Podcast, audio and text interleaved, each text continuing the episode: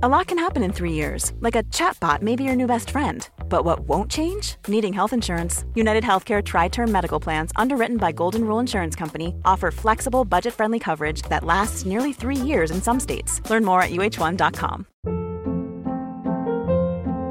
Hold up. What was that? Boring. No flavor. That was as bad as those leftovers you ate all week. Keke Palmer here, and it's time to say hello to something fresh and guilt-free. Hello Fresh. Jazz up dinner with pecan-crusted chicken or garlic butter shrimp scampi. Now that's music to my mouth. Hello Fresh. Let's get this dinner party started. Discover all the delicious possibilities at hellofresh.com.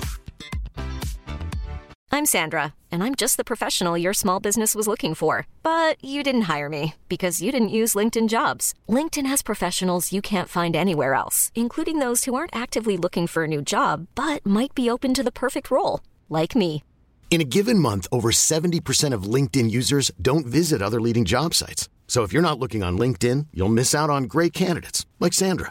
Start hiring professionals like a professional. Post your free job on linkedin.com/achieve slash achieve today. Quality sleep is essential. That's why the Sleep Number Smart Bed is designed for your ever evolving sleep needs. Need a bed that's firmer or softer on either side? Helps you sleep at a comfortable temperature? Sleep Number Smart Beds let you individualize your comfort so you sleep better together. JD Power ranks Sleep Number number 1 in customer satisfaction with mattresses purchased in-store. And now, save 50% on the Sleep Number limited edition Smart Bed for a limited time. For JD Power 2023 award information, visit jdpower.com/awards. Only at a Sleep Number store or sleepnumber.com. Hey Dave. Yeah, Randy. Since we founded Bombas, we've always said our socks, underwear, and t-shirts are super soft. Any new ideas? Maybe sublimely soft. Or disgustingly cozy. Wait, what? I got it. Bombas. Absurdly comfortable essentials for yourself And for those facing homelessness. because one purchased equals one donated. Wow, did we just write an ad? Yes. Bombas. Big comfort for everyone. Go to bombas.com slash ACAST and use code ACAST for 20% off your first purchase. Millions of people have lost weight with personalized plans from Noom, like Evan, who can't stand salads and still lost 50 pounds. Salads, generally, for most people, are the easy button, right? For me, that wasn't an option. I never really was a salad guy. That's just not who I am. But Noom worked for me. Get your personalized plan today at Noom.com. Real Noom user compensated to provide their story. In four weeks, the typical Noom user can expect to lose one to two pounds per week. Individual results may vary. The following is a presentation of the Force Center podcast feed.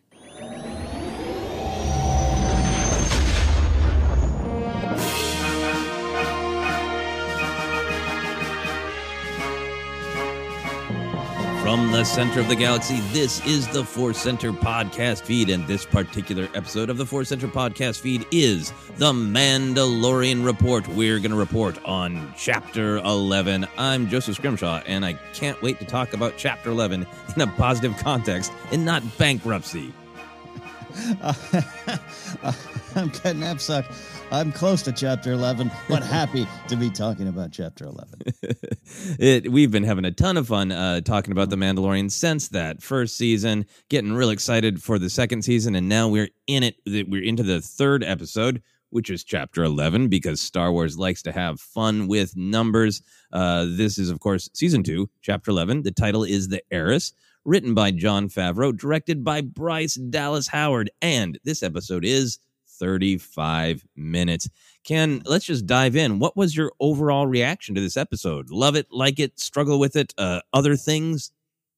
I am conflicted. Conflicted because I really love this episode. There's some amazing things in it, some of my favorite um, looking moments and shots and sequences. I love Bryce Dallas Howard as a director in Star Wars, just probably as a director, but a director in Star Wars. Some great stuff in here. I uh, really can't wait to dive in. It also did some things to the show for me, uh, some questions, and, and I never think it's the end of the story. We are not at the end, so I never put a, a close the book on any of my feelings, questions, dislikes, or, or conflicts. But you and I try to come from an honest uh, spot. Uh, the answer I'm giving is I did not love this episode as the general public, but I loved this episode nonetheless. Yeah, well, I love that you uh, you have an open emotion book. I think that's a great way to say it. like, that is the way. I'm writing my uh, emotion diary about the Mandalorian in pencil. Yeah, I think for me to get any sort of uh, conflictedness out of the way, uh, I absolutely loved this episode. Uh, but I also loved the first two episodes of this season uh, for some different reasons, for uh, some similar reasons, and I think this is a really great opportunity for me to try to just reflect on what I feel and not be affected by the conversation. Like I really love this episode, oh. and we're going to get into why. Uh, you know, but then there's a lot of tweets of other people loving it, and and I'm thrilled that people love it. But some of them are coming from that uh, that perspective of like, this is this is it. This is the Mandalorian I've been waiting for. This is you know so much better than those other uh, previous two episodes. And I think there's that danger of getting defensive because I like those first two episodes and I like mm-hmm. this one. And for me, they're not in competition. Uh, they're doing some different things, but they're all a part of this tapestry of storytelling and, and very mm-hmm. much in the same style and shape and pacing of the first season. So yes. I'm really I want to be honest and I'm going to make an effort to just uh not get distracted by the conversation and get defensive about the conversation mm-hmm. because when people want to compliment this episode by putting down the previous two episodes, they have every right to that opinion. But it makes me want to go, no, I disagree. And, and then I want to take a step back and go, but you like this episode, just like everybody yes. else appears to. So go ahead and oh, like the episode, yeah. self. Yeah, I watched this episode with a big smile. I really did. I really did. But I, I, I you and I, have, you and I are not just uh, generic uh, amateur Star Wars podcasters. We, we're we're we're real human beings uh, uh, with uh, you know a lot of time in this business, and, and we know how to entertain, and we know how to tell stories, and we know how to do it here in a podcast form. But you and I want to be real, and we want to be honest because that's what's a part of our appeal. I get absolutely defensive uh, on some of the stuff. I feel as though I've been in a in a, in a one man well you're on the team. We're a lot of people on our team. There's a lot of tables to sit at in Star Wars, and I've been on a bit of a crusade at times. Like if you thought Darth Plagueis' staff needed to be in the sequel trilogy and it wasn't, therefore the sequel trilogy didn't have the depth of the lore that you wanted. I, have been at war with you, and I don't want to be at war anymore, Joseph. I don't want to be at war with you. Uh, and that's this episode was not as um, had some depth. Actually, had some real big depth. Um, but uh, I, am in I'm in conflict a little bit over over it too. Eh, but but so but I, so I'm going to follow you down that path. I have to own that that doesn't have to do with this episode. It has to do with personal relationships that I will pr- work to improve myself. yeah, yeah, and I think that is a good thing for us all to work on because we've certainly been on the other side of it where we really love something and, and it was letting other people down uh, yeah. in not their Star Wars. And I'm thrilled that a lot of people say, "This is my Star Wars. This is what I've been waiting for." That's great. Um, I think for myself that. Uh, chapter 9 and chapter 10 surprised me and i really like the uh the weird uh pulpy uh surprising like i i, keep closing my eyes and, and, i just see an image of a frog lady going full frog and running from snow spiders and like yes yeah. this is the bizarre weirdness that i love and then this episode is like uh, you know it is getting into the main story it is doing uh taking some big swings at letting us know more about the these specific canon issues. Oh, yeah. It is yeah. you know bringing in these character names that have floated around. So this episode is really exciting, but there's also some stuff of like. Uh, whereas I was just kind of surprised by the first two episodes, this episode had a lot of like, there it is. I've been waiting for that. And that's just a different emotional reaction between Once, surprise and confirmation. Yeah they're they're they're uh, no fault of its own. And and you're right this is the you talk about uh, rhyming stanzas. This totally rhymes with chapter three. Totally right i mean we we're almost writing the same song again and that's not a bad thing. Like i actually really like that. It's kind of interesting to me that we're kind of following so far. I, you know, I don't i don't think it's going to keep going that way but Ooh, i'm i think it might yeah, yeah, yeah, okay, yeah, no, all right, all right. I was trying to be nice. Um, I don't want it to sound like a slight on Favreau or or anyone on the team is what I was maybe was trying to get at. But no, I love that it's it's uh, it's the second album and it feels like the first because uh, chapter three, the Deborah Chow episode ends with the Mandalorian saving uh, Mando's butt and and a lot of things with that, and and, and here we are again, and I, I really do love that. So um, excited to dive into that too. But yeah, to your point, I, I I don't always need to be surprised. And sometimes I always say, you know, the answer is the answer sometimes. And and and and it's the journey there. So this is the next step on that journey forward. But once some of the events started happening, I think it's safe to say you could kind of predict some of even the dialogue coming. And and that's not a bad again, that is just sometimes the way the story goes. You and I want to analyze the themes behind that. And there's some deep themes in here and some great stuff with the Mandalorian and Din Djarin um, which is why I'm excited about this episode to talk about it. Yeah, absolutely. It's uh, you know, it's like music. You like it when you know a guitar lick comes out of nowhere that you could have never expected. But also, one of the biggest appeals of music is that you know intuitive sense we have when a melody resolves and comes back to the home note. And I think in some ways, this episode is like coming back to the home note in in a lot of great ways, and also creating some wrinkles, which I think uh, I was really excited about. So. Um, yeah yeah so enough talking about talking about it. Here's my which is necessary in star wars these days. But i think my what i loved about this episode to get back to the love and, and stay on the love is such a, a great combination of elements. This had like big classic star wars action right? This has had the uh, you ask anybody from you know you know 10 years old to 50 years old what do you want to see? They might tell you, I really want to see Mandalorians beating the crap out of stormtroopers, right? This is like big, right great Star Wars thrilling action. Um, and then I really did like that we got all this uh, big canon information about Bo Katan and about the nature of the Mandalorians and about the contrast of why uh, our Mandalorian, why Din Djarin does not take his helmet off. Uh, but I liked that we got that information that people, you know, wrestled with from the beginning of getting that information. They wrestled with, hey, wait, but Bo Katan, but Sabine. Mm-hmm um, and I really loved that when we finally heard it, we heard it in a time and a way that was not just, you know, information for the audience. It mm-hmm. was a profoundly emotionally threatening, upsetting, confusing thing for mm-hmm. Din Djarin. We heard it when he when it was going to be most dramatic for him to hear it, mm-hmm. you know. And, and, I think we'll dive into that because I think that's to me the heart of the episode of the mm-hmm. the why behind all the cool uh, what's is mm-hmm. you know what all of these uh, events, all these revelations did to him. Um, couple other big picture things. I feel like the more the show goes on, it is being really explicit about some of its themes, and I think two of those central themes are family and violence, the cycle of violence, and, and I think mm-hmm. that those themes were really present in this. And final big picture thing I really liked because it was said in the first season, it was demonstrated, but I think it's really being heightened in the second season. Uh, that philosophy that the armor shares is that to be Mandalorian is to be both hunter and prey. Mm-hmm. And I like how literal that's become, where, like, in an episode like this, his Beskar protects him. He runs down that hall getting shot, right. you know, 57 times but his best Beskar is also making him a target, you know, and you know, part of the time he's running into bounty hunters who want the child. But it's almost been more uh, this season where people want his Beskar, you know, and, and I love that right. he is really actively hunter and prey in this episode without really, you know, overly pointing at it. Just really has that in the mix.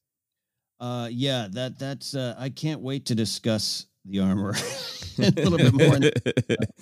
right? She's a different character after this episode, potentially. She is uh, in a way, which is uh, some of my overall thoughts for this episode too. Uh, unless you, I don't want to. If you're not done completing that thought, no, those are my those are my overall reactions. So I'd love to hear your big picture reactions, yeah. and then we can dive into the meaty themes. Yeah, first of all, i except this is the best looking episode of the show yet for for me. This is a very Ken personal thing. Some of you have heard me get a little grumpy in a weird way because I love the volume. I just love reading about it, hearing about it. I love the potential of it. I think it's going to get better and better and better. And this is an episode that got better. This looks like a and, and felt like a bigger type of Star Wars uh, that sometimes I personally kind of butt up against with some of the previous um, episodes, um, where sometimes even in the uh, chapter nine has some the, the, the Krayt Dragon stuff is just amazing and it's big and the scope literally changes, the ratio changes. You know, taking that speeder into uh, Mos Pelgo didn't look as big to me, didn't feel as big to me, even though it's a tiny town.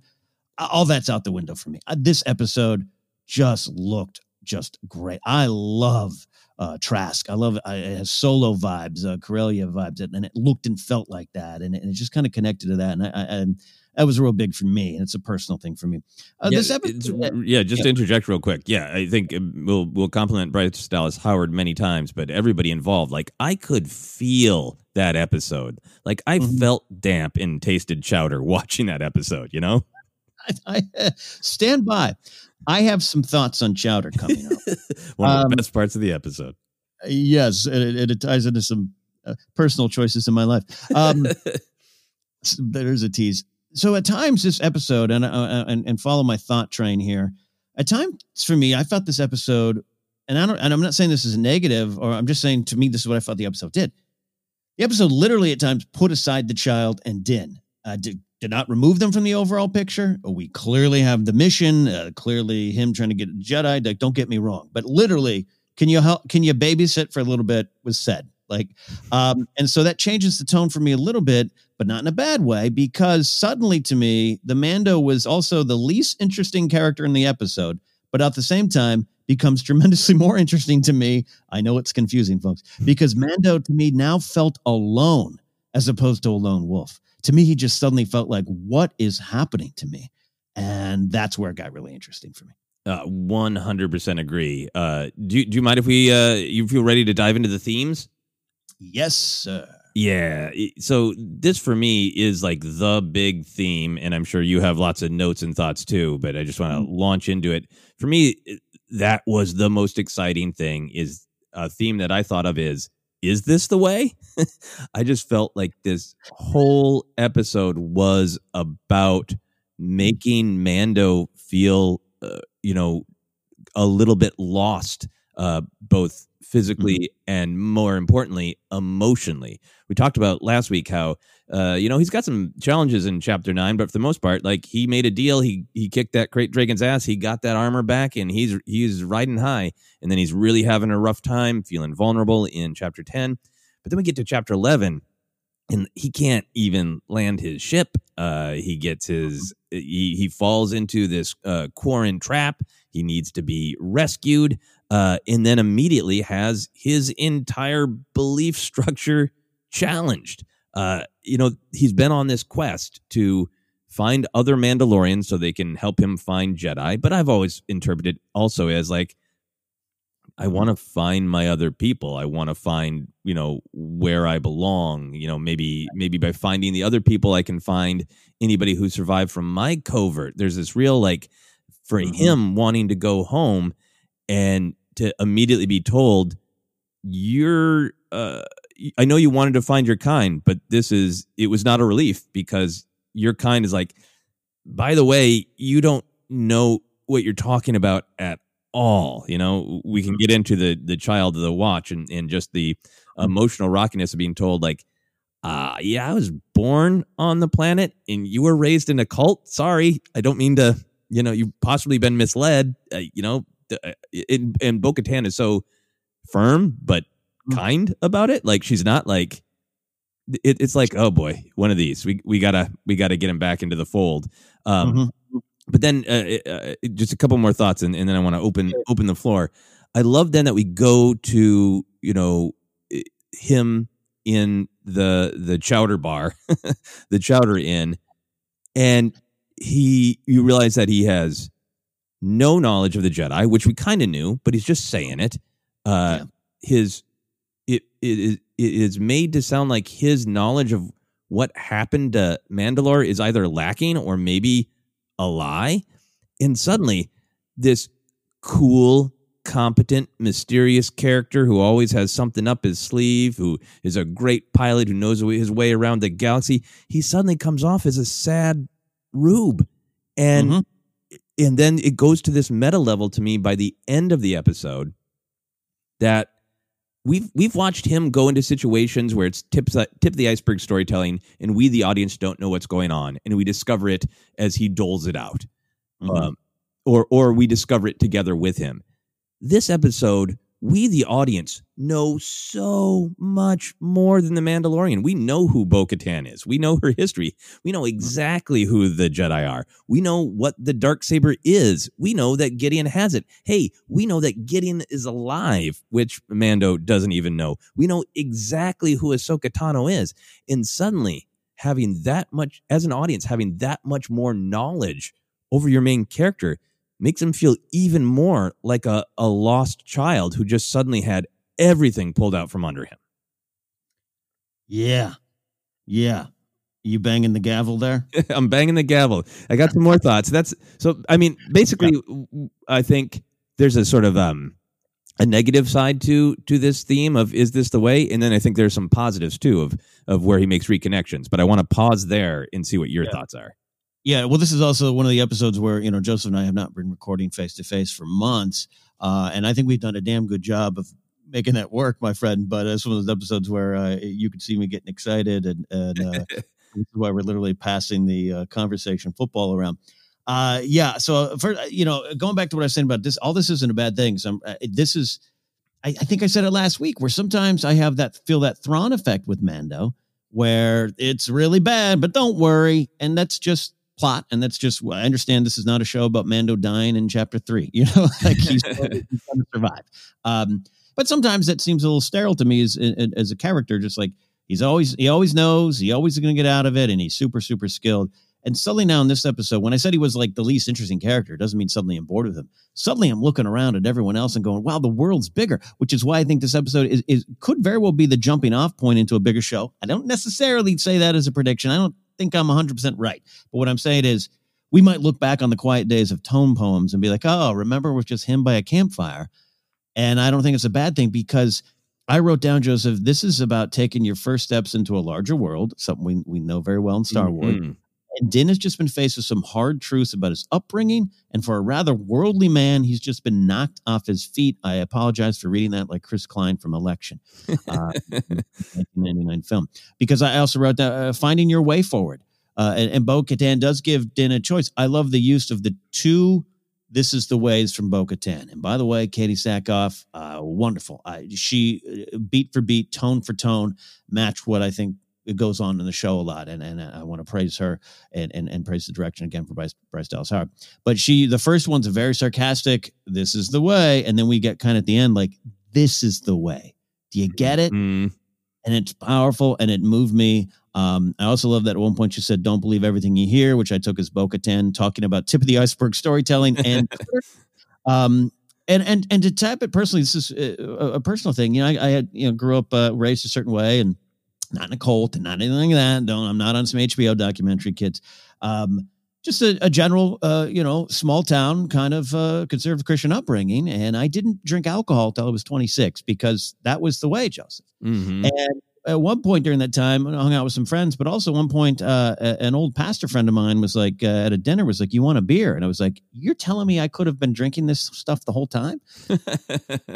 and I felt like I felt like Mando was me in that moment, going, I could have, I could have uh, kissed the girl on on uh, on Sorgan. I could have taken my helmet off and enjoyed that chowder. You're telling me I could have done that? And it's uh, that's a very general thing. I'm, I'm, I'm, but you know, I felt like that. I felt like that, and I love that he was just knocked off his feet in a lot of ways, and and that makes the choice at the end, which we'll get to, even more powerful to me. Yeah, no, I I, I relate to that. I had a, a have a a friend um, who who had a, a, family member who passed away, and and when we were young together, he was like, "Yeah, no," and, and my dad had this thing where if you uh, you severely allergic to alcohol, and if you take one sip, you die. And I was like, "Oh wow, that's that's really good to know that people have that." And then uh, we never talked about it, but I just got older, and you know, and he because he was like, I, I'll, I'm never gonna drink. Um, and then realized, oh, that's not what happened, and we were told something. you know. Yeah. And by the way, if those who make a choice not to drink, for those Absolutely. who battle it, we're obviously we always want to be uh, uh, conscious and aware of that as best we can here from our own journeys and perspectives. But for me, I just really identified with that. Like, you mean I could have a rum and coke at dinner? this whole time I, I thought I was going to hell if I, I didn't. And and you know, again, Ken's got to work with some bigger issues. Uh, and uh, and I, you know, you, I can live in both worlds. I can believe and drink. Right? Like so. Anyways, I connected big to that moment, and now Mandalorian, by being knocked down a peg, the possibilities of this character going forward, Joseph, to me are just are, I can't really directly predict them, and I love that. Yeah, absolutely, and that uh, that's what I so loved is is when the you know can you wear a helmet? You know all of these. This is the way. The exact creed. Who are they connected with? Uh, you know, Taz Vizsla is is connected to Death Watch. So like, and we had all those great conversations, and and I think a lot of us had this idea of like, well, maybe it is uh, just a different culture. Maybe they revised after the Great Purge. Uh, we've been talking a lot about. Well, the Armorer speaks in a very stilted, ancient way about songs of eons past. Tell us of uh, something that happened 25 years ago, partially. I mean. I'm, the, the Jedi Mandalorian War is obviously much older than that, but like, yeah. so that all, so I think there were some indications that we were going to go this way that uh, the armor and the group, the covert, the tribe, uh, the various things that they've called it, that Din Djarin is part of, is yeah. a little bit more the old ways and a little bit more even uh, fundamentalist.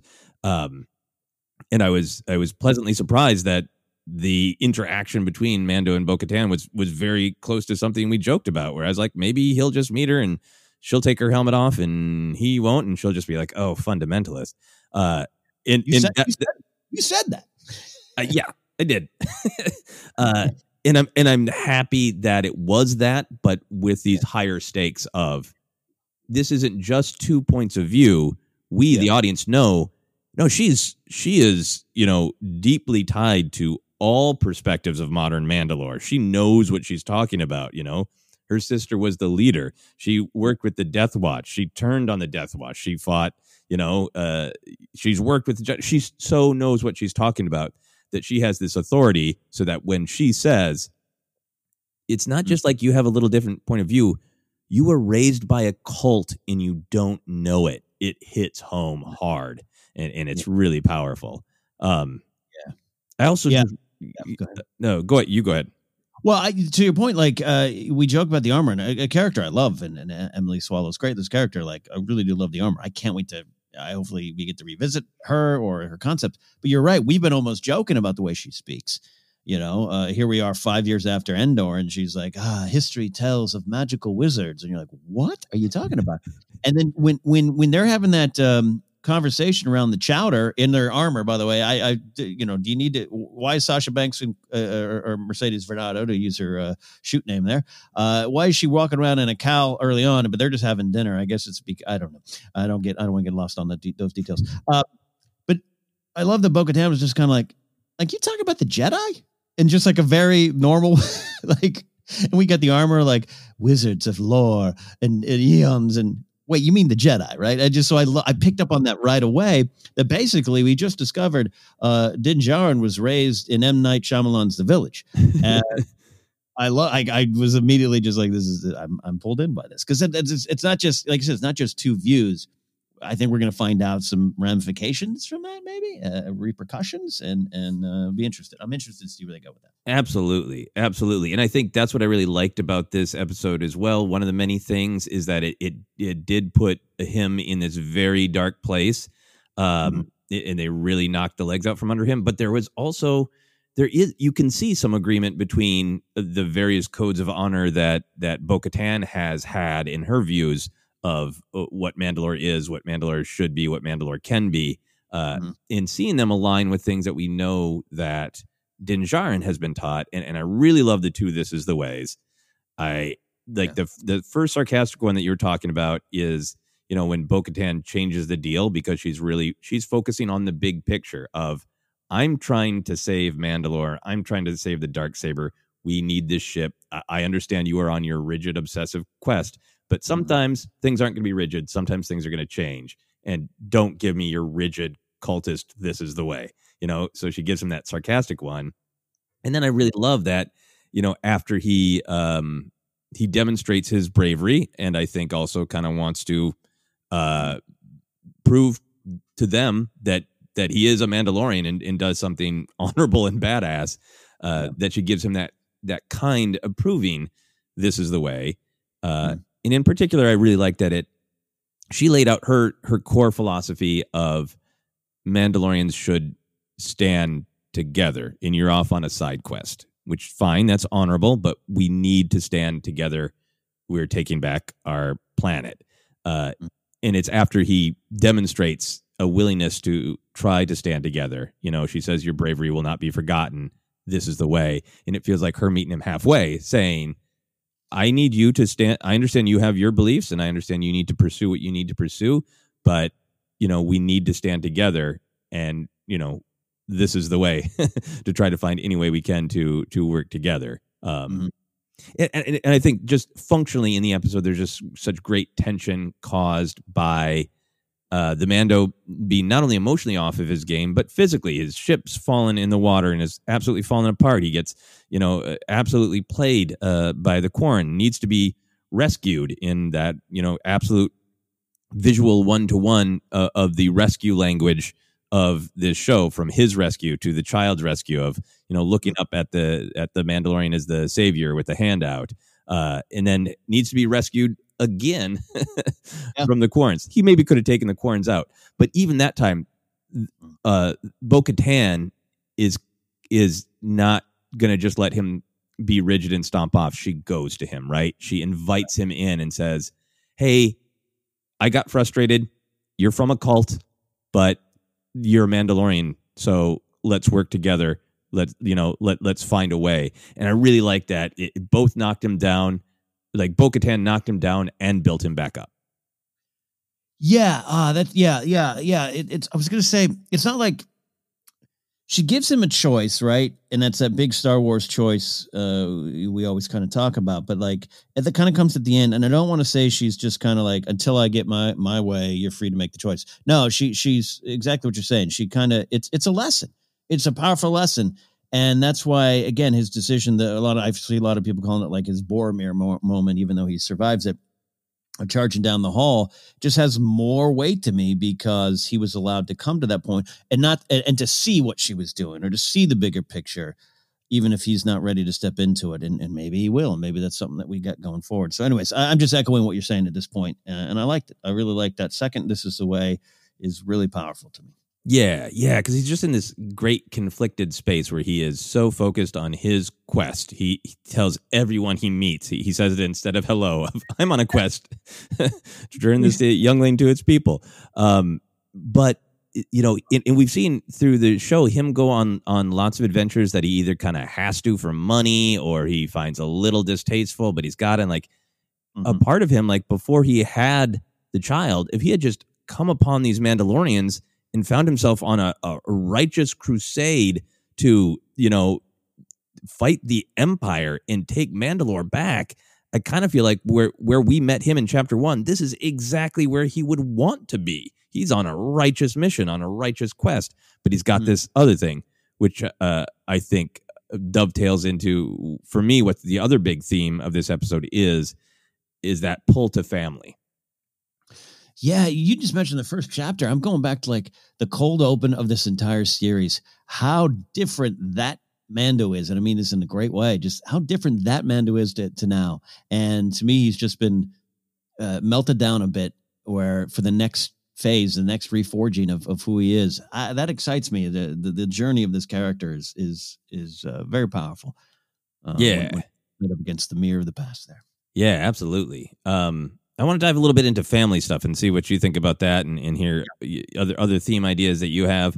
Uh, I think family is a way to say it. I think there was a lot in this episode that was really specifically about uh, seeing the bonds that people you know define themselves with. But there, I think there's this big temptation toward family. You know, I think it's great that Bryce Dallas Howard echoed uh, or directed this because I think it really echoed uh, chapter four Sanctuary, where that possibility, that temptation of settling down, taking off your helmet, having a family, uh, was laid out in front of Din Djarin.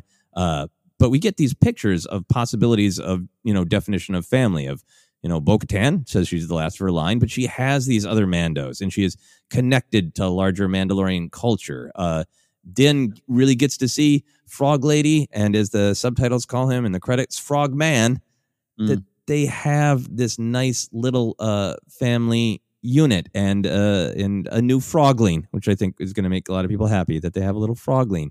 And I Yeah. think there's that question of does Mando want this? Is the child his family or is the child his quest? Uh, I, Mhm. I think really because there's that you could see that there'd be this pull to just be like, yeah, no, I want to. Uh, I found the crusade, really, the quest to Mhm. be with the Mandalorians and take back Mandalore. But I'm on this quest, and is it a burden? Is it a quest, or am I this youngling's father? And I thought that was really underlined by uh, this whole season has been advancing the you don't you can't just protect him you have to raise him and he in mando had a lot much a lot of more parental lines right he had the funny don't play with your food and when he dropped him off at uh, frog lady and frogman's place uh, he said to the child i want you to be respectful and mind your manners. And it's definitely you know calling back to the the controversial incidents of the previous episode. But it's also just like normal dad talk uh and it's even normal dad talk that gets him to be vulnerable to the point where the Quarrens uh, almost get him and the child because the Quarrens playing on that dad thing of like, well, you know, basically like we're at the zoo and we're going to feed the animal. And I, I bet your child would sure like to see that. And he's like, okay, but, you know, don't get too close. That There's a lot of normal dad, normal parent stuff going on, which gives this great tension to Mando trying to decide decide between quests and uh, family and what he wants. It's going to be interesting to see. uh, 'cause Everything you said is uh, is spot on in terms of what this is doing along the way. I think last season you and I talked often about it. It's Pelly that's the first to just be like, "You're his dad." You know, like, you- you're going to raise him. You can't do it, and, and that's the first time I think he's faced with that. Uh, we def we definitely see it, right? We always talk about, uh, you know, the child is starting to walk like him, move like him. He it chokes Cara doing to protect dad, all those kind of things.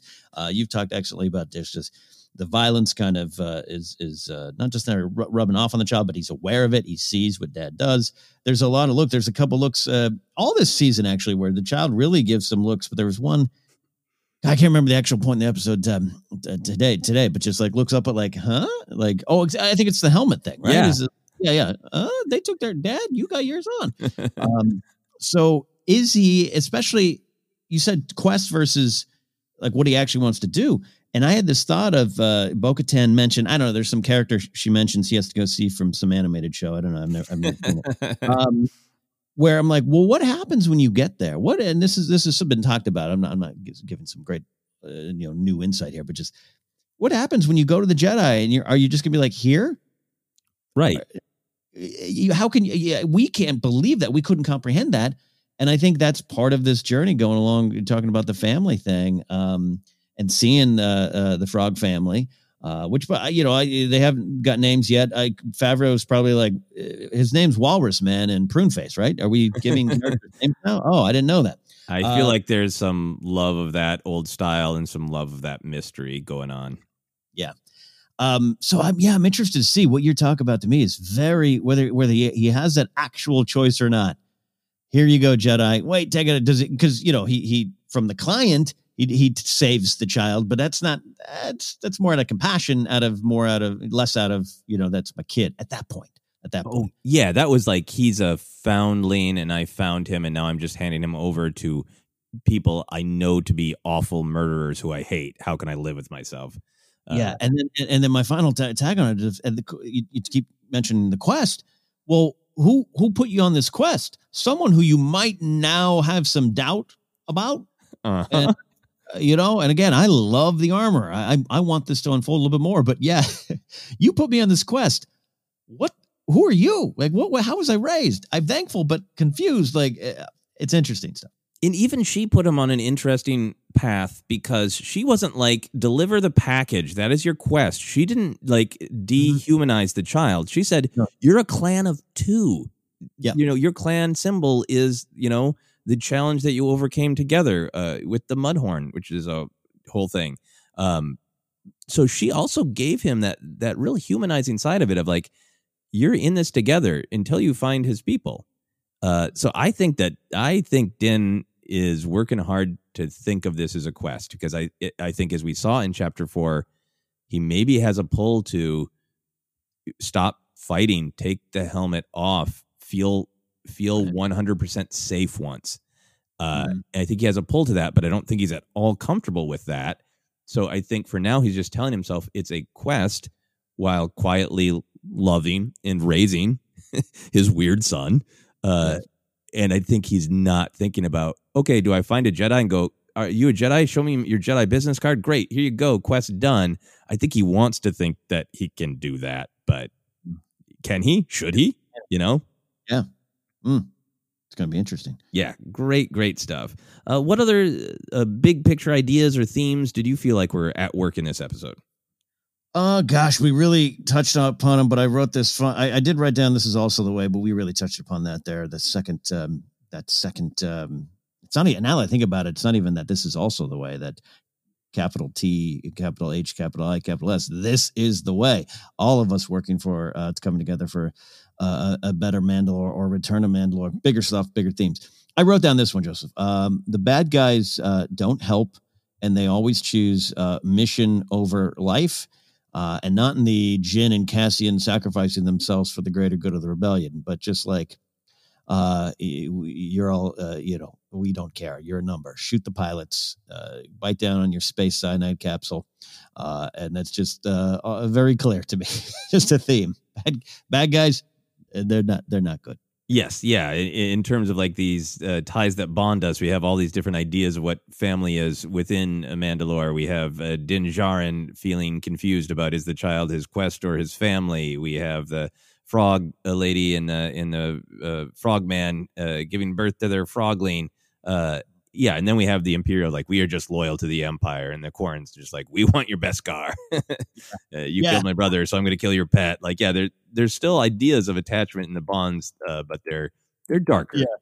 Uh, and, and- I'm also submitting uh, one of my new favorite uh, kind of small, silly Star Wars lines, along with what is she proposing, is now that Quarren just going, we're, we're going to get that best guy. it, it's pretty great. It th- there's a lot of uh, quality Quarren and uh, Mon Cala mumbling going on in this episode. Yeah. And I, Uh, we should, at this point, should we shout out uh, Titus uh, Welliver? Uh, oh my yes, god! Uh, but also, uh, once again, we got a, a Deadwood actor. Uh, he's Silas Adams on Deadwood uh, coming in here. Uh, you know, so we'll, uh, we're working our way slowly to Ian McShane. I, I hope. Oh yeah, I think so. If there's a Moff Gideon, right? Maybe it'll be Ian McShane, or better yet, Ian McShane will just be some utter low life. That would be great, or a, a barkeep or something. Yeah, great. Um, the the last thing that I want to talk about is just it, it's short, but I also just feel like it's really prevalent, and it's partially this episode, but I also just think it is. It keeps emerging, uh, and I think it is a part of the show, which is just the the creatures eating creatures. Um, it- it's obviously that's been a part of Star Yeah. Wars in different ways. You know, lots Mm-hmm. of discussions about. You know, uh, we did our big episode about beasts of burden and talked about like the when when they're mythic monsters that are scary and when you f- actually feel bad for them, having empathy for the Rancor and the Rancor Keeper, all that kind of stuff. But this spe- specific cycle of and I and I know that this is what a lot of the controversy around uh, last week's episode was, and I, I understand there are a lot of valid points and perspectives, um, and I think some some good conversation emerged uh, once people cooled down a little bit, and I think there's some great debate about this. But just uh, going forward in this episode, right away we got the acknowledgement that the child's hungry, uh, and, and- and that did really put a context on last week's episode that it it wasn't just naughty that is eating the eggs. You know that maybe that sad space Lunchables doesn't Yep. sustain him, uh, and he needs more. Uh, and then there's the the thing in the chowder. That's a, a, a living thing. Uh, then you know there's the attempt to uh, feed the child to the big beast, the mama core. Uh, Mhm. And then you know there's the eating the creature in the ship at the end, which is literally this matching tentacle shot. Right, we get the shot of the uh, the Mandalorian Koska Reeves sucking the tentacle in while she's uh, thinking about whether or not to trust Din. Yeah. and the child's looking up like, oh, I want to be sucking down a tentacle. And then at the end, he's sucking down a tentacle. So I just Yeah. feel like the the whole show, you know, the thing that has bonded them the thing they defeated together is the Mudhorn, so they could take the egg and feed it to the Jawas as a treat. Um, I think there's a lot of moral complexity. I think we're going to keep talking about it. But for me, the beginning of the conversation is this is to me an undeniable theme of the Mandalorian show, whether it's intended or not. It is. Yeah, the creatures, creatures who eat creatures. um, yeah, I mean it's pretty constant. Um, and I have chowder thoughts, but it's uh, coming. Um, yeah, I mean, even going back to the Mudhorn, we we have we have talked about. It. I've I've you know we've all joked about it, but uh, um, you know he's he's so cute, but he he ate that frog live. Yep, and that, that's never been. I've always been off put by that. Um, but it's what he needs. Uh, you know, and that doesn't justify anything. And then, again, real world conversations, um, wonderful stuff. Jennifer Land had a great thread on, on some of the conversations going around last week. You all should check it out. Um, but that aside, discussing the theme of it, yeah, it, it's it's present, it's constant, and they wrote this long before they knew uh, what Twitter was going to say this week, and so for it to pick right up with "I know you're hungry," um, and then I think uh, I think the child gets to uh, value uh, life or gets to understand it. I think that was a great moment, and, and Bryce Dallas Howard really brought some uh, humanity and frogmanity to that uh, situation. Uh, Oh yeah, yeah. no, I know. We'll probably talk about it more later, but I loved that. You know, I think there's all this uh, as Kuiil frames it with uh, talking about IG Eleven. There's you know, parents teach children, and that's part of why children become who they become. And I love that um, just uh, showing showing the child that this is our child, and him playing with it was cute and lovely. I thought. yeah, yeah, and, and, and one of my uh, fa- favorite little beautiful moments in uh, in Star Wars. Yeah. So uh, we always check in on the title because sometimes they are explicit and sometimes they can be interpreted lots of different ways. How did you feel about the heiress? Did you feel like that's like, yeah, it's, uh, it's Bo Katan? Or did you feel like there was anything more to it? Well, yeah, no, I, I think it's Bo Katan. However, years from now, we're going to look back and feel foolish because it was actually that frog tadpole who to their line and becomes a frog queen. That, that's, I think you joke. You joke, but we'll see. We'll see. You joked about Cobb Vanth, and then I was like, I think you might be onto something. And, and y- your joke was correct. Truth in every joke, right? That's truth in every joke. Yeah, no, I feel like that is really highlighting Bo Katan, but I, I think that turn of phrase, the heiress, is, you know, really powerful. It, it, it speaks to tradition. It speaks to, you know, her belief that the dark saber and the rule of of Mandalore is, if not hers, she is the one who is destined to to find the next Mandalore. Yeah. Yeah. Uh, we already talked about this a little bit, but uh, any other sort of larger Star Wars themes that you felt were reflected by this episode? Uh, there. Well, there's one that was like, ah, that connects to a movie I really love. Uh, our enemies want to separate us. They win by making us feel we're alone. And and and Bo-Katan saying uh, Mandalorians are stronger together. Um, and we we've got mention already this season of many many uh, coverts around the galaxy, right? Uh, and they've been scattered. And and how this. I don't know. This is the Mandalorian, but does this show morph into the Mandalorians, or is that the spinoff? I don't know. The Tortellis, you tell me. But that one stuck with me and, and definitely connects to to uh, Rise of Skywalker, but also just the heart of uh, the the fight in Star Wars.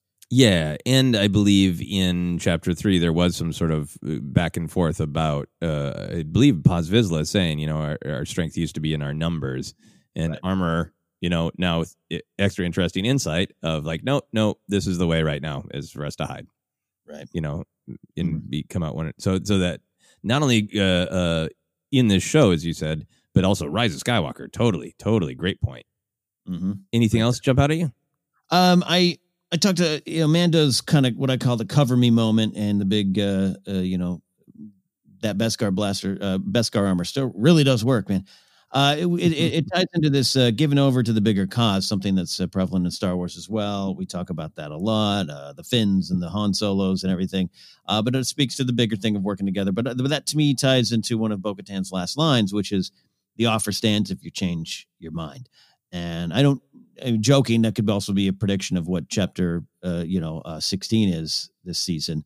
Um, but uh, I, I think it just, it's it's just very interesting to me to say that to the Mandalorian right now, and to go back what I was saying earlier and what you made me think of, just of him walking into that bar in chapter one, a bounty hunter who is a Mandalorian, but he's doing a job, and he's not he's he's not connected into the bigger picture. Now he's connected, and he's getting more connected. And does that line have any bigger meaning? The offer stands if you change your mind, uh, because Mandalore at large is at risk uh, for Bo Katan. So uh, that that um, that to me is a is a big Star Wars thing. Yeah, no, I totally agree with you. I think the the thing that I just felt the uh, the poetry in my bones in a good way is just uh, the middle chapters of all the Skywalker sagas. This for me, this episode, and we'll see where the others go, is was his sort of dark uh, dark moment of the soul. Is the the middle of the journey where you're consumed with doubt and fear and you think you're really on your path and you got a straight line to where you're going and then you learn a bunch more truth and find out it's more complicated you know? This is to me this is luke in empire with uh, yoda saying you must unlearn what you have learned. This is you know yeah. rey in the last jedi and and luke having to tell her this is not going to go the way you think you know this is uh, Anakin in both Attack the Clones and uh, Revenge of the Sith because uh, his his dark period goes on a little bit longer. Uh, it was like I you know I know something's wrong. I'm not I'm not the Jedi I'm supposed to be. This felt to me like uh Din, you know, some of those close ups of his helmet. Like it just felt to me what was going on in there is I'm not the Mandalorian I'm supposed to be. I keep trying to be the Mandalorian I'm supposed to be, and now I found out even more information to make yeah. me question what that is. I, I love that you said that because that um, it's not it, it it's in a big action moment but I, I, don't think it belongs in my favorite action uh, moment answer for this episode but when there's a real tight push in on uh, the mando's mask uh, you know the fact that everyone else can take their man their mando masks off right now and i'm including cobb vanth in that right which clearly uh, chapter 9 uh din has a, has a reaction to that like uh huh. and you're not a mando and he's right and and he tries that again and like try again uh, Nope. Three generations of this.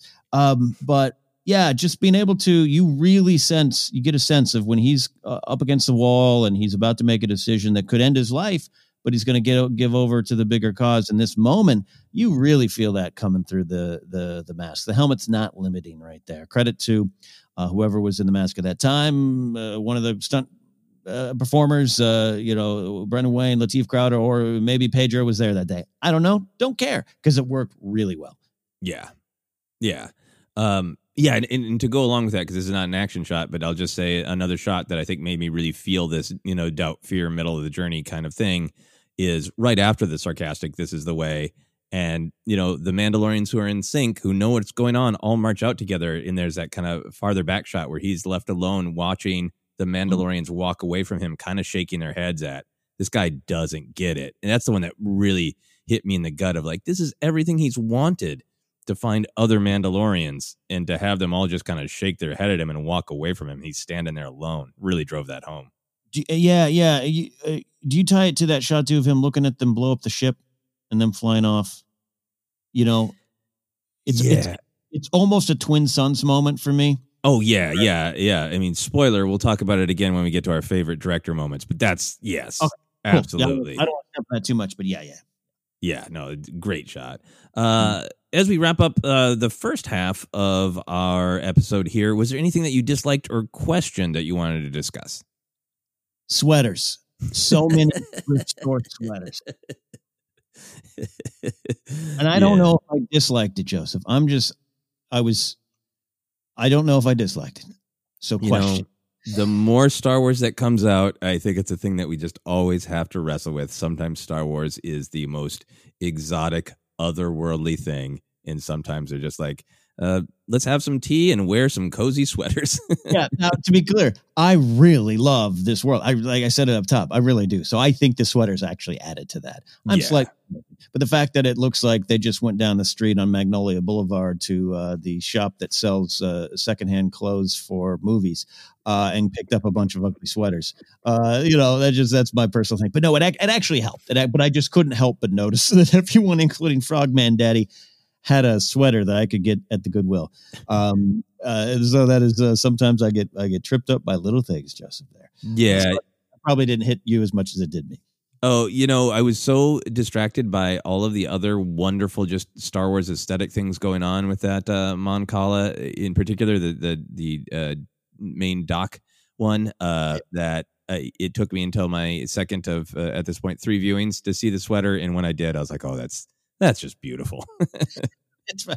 Like I said, it's fine. I just couldn't help but notice it there. I have more problems with the chowder. Okay. Oh, good, good. We're going to dive into chowder. Um, I think for me, this is not a criticism of the episode. It is the reality of the world.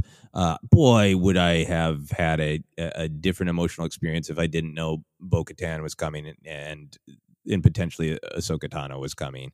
Um, and that's just, uh, you know, I don't, I don't fully know it. For the most part, they kept the child sealed so tight on the first season. Uh, I think they managed to keep some of the kind of surprise cameos of of people we know from the real world in season one really locked tight, and that I don't know if it's choice. I don't know why there's been so many leaks. I don't know why Giancarlo Esposito has has you know uh, god bless him i love that actor. But if you've paid attention to his interviews we know some stuff that is going to happen this season because yeah. uh, the, the, things he said are not like ooh mysterious like that's an event. Those are two events and they have to happen. Um yeah so i think i think i'm just wrestling a little bit with that you know? It is what it is uh and um it, it, but yeah it, i have to be honest that it affects me a little bit yeah, no, look, it's the time we're in because, you know, we can joke too about uh, David Prowse famously spoiling things. Uh, Billy Dee Williams in an interview before Empire just going, Yeah, I play kind of a bad guy who actually turns out to be good. It's a second act, actually. Like, I mean, with the times have changed, but that's because we focus on this more and we get more joy out of it. And there's so much content. And in 1980, it was just an interview with Starlog magazine or something like that, or Hollywood Reporter. Now it's a trade, it's a business. Um, you and I might yeah. have some uh, issues with that kind of approach, but we can take that aside. It's just the way it is. Uh, you know, I, I no secret, I, I, you know discovered the, the Bo Katan one in casual conversation around town, but I, I, did not know and still don't know anything about Ahsoka Tano. So to hear it, it was great. But uh, the, uh, yeah, there was a little bit of like, uh, yeah, okay, yeah, yeah. Even even Temuera Morrison, like, and I don't need everything to be a big surprise. I, I know it's the journey, and I know this is a story, and I, I don't get held up on it. Uh, because I know a lot of people, uh, you know, uh, great at this point. I always do the grace test because huge Star Wars fan doesn't know the details. Uh, she did not get to watch the episode last night. We're going to watch it a little later today after our recording session. And she said, "How did you like it?" I said, I, I, I "Good, good. Um, it's a test for you because you've not watched any of the other shows that are referenced, and I want to see how that lands with you. And I think it'll be fine. They do a good job. Bo-Katan gives you the story that you need, but oh yeah, she's going to be. Is Ahsoka Tano that one who sells the sweaters? Like that, that's going to be her response to it. She just doesn't know. And I think if she spent time with Ahsoka Tano, um, my uh, girlfriend would love Ahsoka Tano. Oh yes, knowing both your girlfriend and Ahsoka Tano through uh, film. Yes, yes. but it's it's an interesting thing. So, anyways, all this I, I, I don't want. I, am like you. I don't want this to sound super super negative. But you can't. My my my shoulders kind of slumped a little bit. Like, eh, I guess I guess that's all true, and we got it spoiled. Yeah, I think it just uh, it, it, contributed to my. You know, I was pretty sure that we were going to this location since they used the term estuary moon. Uh, that they're going, and because obviously they're frog people, that, that that's where we, that we're going to a watery place. So that, and then knowing that, like, I think this is the episode where they're really going to dole out some more of the big plot. That oh, yeah. by the time Bo Katan showed up, I was excited to see Bo Katan, but there was no element of surprise or shock or OMG, you know? Yeah, yeah. I, well, I'll tell you what. I'll, um, I'm not. I am not a smart man. But uh, when the previous on began with uh, "Don't take your mask off," I went, "Oh, there's gonna be some Mandalorians that take their mask off." Yeah, exactly, exactly. There's enough storytelling piled up in the Mandalorian now that those previously ons are, are really going to tell you, uh, yeah. Uh, good indicators of what is going to be at stake or what you might literally see yeah so anyway again i'm no genius it just it is what it is. But again you and i will it is it is the journey to get there. And sometimes we know that the death star is going to be destroyed. It's not about that it's about the story that gets you there and and i'm excited for what's coming. Absolutely I, I totally agree and i think that is the important thing to emphasize. It's not so much about being surprised that bo-katan was there it's about what bo-katan does when she gets there. I think that is a great point so I, unless you have anything else you wanted to question do you want to talk chowder now or chowder later it's just it's just a, a, a two question. Two, I have two questions. All right, now the one first, yeah, I'm going to say this is a dislike. Um, oh, actually, oh, I have three. Sorry, I didn't put a space in my paragraph. I, you, you actually mentioned it earlier. Uh, I love that Mando says, "I was told you could lead me to others of my kind," which is how he begins every conversation. But I love that all of his sources just go, "Oh, uh, yeah, uh, over there somewhere. And they can, like it happens every time. They can tell me the way to find some other Mandalorians.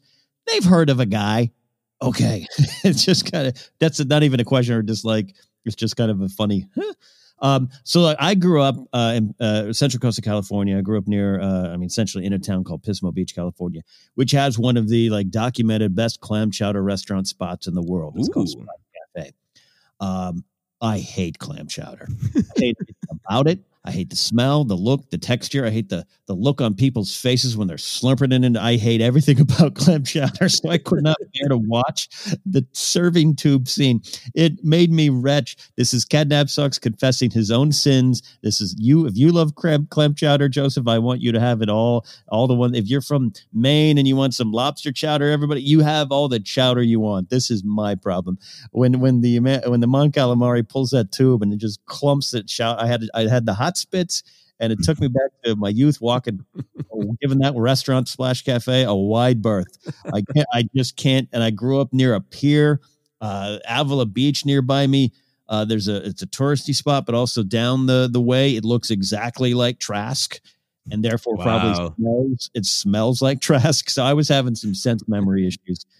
That's nothing. Everyone did great. It was wonderful. Ken Napzok hates clam chowder. Hot take of the week. Um, the final one here. Um, you and I, you and I bring this up a lot. It's just another little file into it. That's not a dislike. I'm going to repeat. This is not a dislike. It's a fun tip of the iceberg question that I continue to have. I get we are probably not even in the outer rim. We are in the outer rim's rim. Uh, and I uh, get that there is still some simmering chaos in the galaxy. The government, the New Republic, is trying to establish himself. We got to see the New Republic last week. Uh, but we're five years after Endor. We're about four years after the Galactic Concordance. How long can a group calling themselves Imperials with ships and and and stormtroopers just do their thing before the New Republic goes? We've got to get in there and we got to send in a video game squadron. Like what, like, how long? And I just and I mean that like in a good like how long is this going to explode? Is this going to be something, or we're we just never going to deal with it? And I'm just going to have to accept it's a comic book or novel or some head headcanon down the line. That's all I'm saying. It's a fun question. It's not a negative question, Joseph. Just this is one of those episodes. Again, this isn't a, a, a they're pretty open that they are Imperials for the Empire doing this. That's got to be on someone's radar screen. Yeah, no, I think that is a great question, and I'm really like intrigued and thrilled by it because I think it ties into uh, what I go on about often, which is justice for the Jedi. But this time around, it's you know justice for the New Republic, and we know from some of the books and the comics that Mon Mothma, as soon as they have the concordance, doesn't want to show a fist to the galaxy. They Mhm. doesn't want to have a huge army. So is this you know back to one of those great Jedi questions of like yeah, uh, we can address individual problems, but yeah, the Hutts are awful. But if we try to just dismantle the entire Hutt clan, that's going to be a war. And i- is that who we want to be right now? Are we going to make things worse by doing that? You know, it's a great classic Star Wars debate, and that's where my mind goes of what is Mon Mothma thinking about the reports that she's getting? You know, is Trapper Wolf throwing down the uh, the gauntlet of like I've been patrolling the rim? Come on, Mon Mothma. Yeah, this is yeah. going on. Come on. Uh, I absolutely agree with that. Um, yeah. Anyway, so I I, I- I bring it up. Uh, I bring it up. I bring it up. But uh, it's fun. Like I, I'm waiting for that a little bit more on that.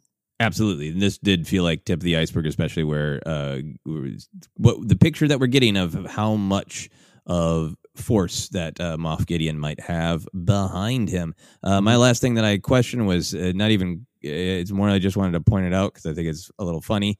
I like how obviously evil the Quarren ship captain was, particularly when he approached uh, Mando in the bar and he he has that like low chuckle of like, yeah, I can take you to a Mandalorian. It'll cost you. Like he's almost like, kids, do you want to go into this spooky house? Like, there's no problem in there. Like, it, it's. I loved how like, come on, Mando. Well, well, the uh, the Mon Calamari uh, uh, shopkeeper, clam chowder keeper, whatever you say. Uh, I had uh, right before you and I recorded. I put on. I was watching on uh, my MacBook, and I had my headphones on, and so I could really, really, really hear what he's whispering in the corner. And it's like if I had heard that, like it's it would have, you know, even what you're describing takes away any um, simple surprise. But just like the Mon Calamari's in the corner, like it's a Mandalorian. He needs to he has he has Beskar. he really tees it up. Yeah. He really tees it up. Uh, Uh, I love it. Yeah, so many great details, and that's what we're going to get into after we take a quick break. We're going to talk about some of the lore. We're going to talk about some of our favorite comedy moments, action moments, great directing moments from Bryce, Bryce Dallas Howard. All of that in just a moment.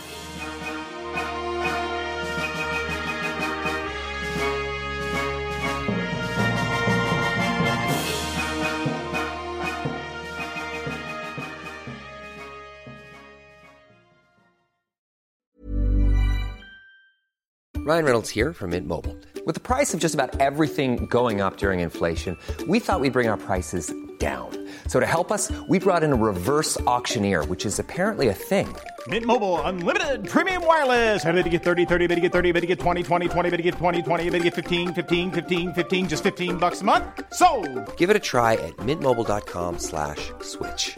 $45 upfront for three months plus taxes and fees. Promo rate for new customers for limited time. Unlimited more than 40 gigabytes per month. Slows. Full terms at mintmobile.com. Millions of people have lost weight with personalized plans from Noom, like Evan, who can't stand salads and still lost 50 pounds.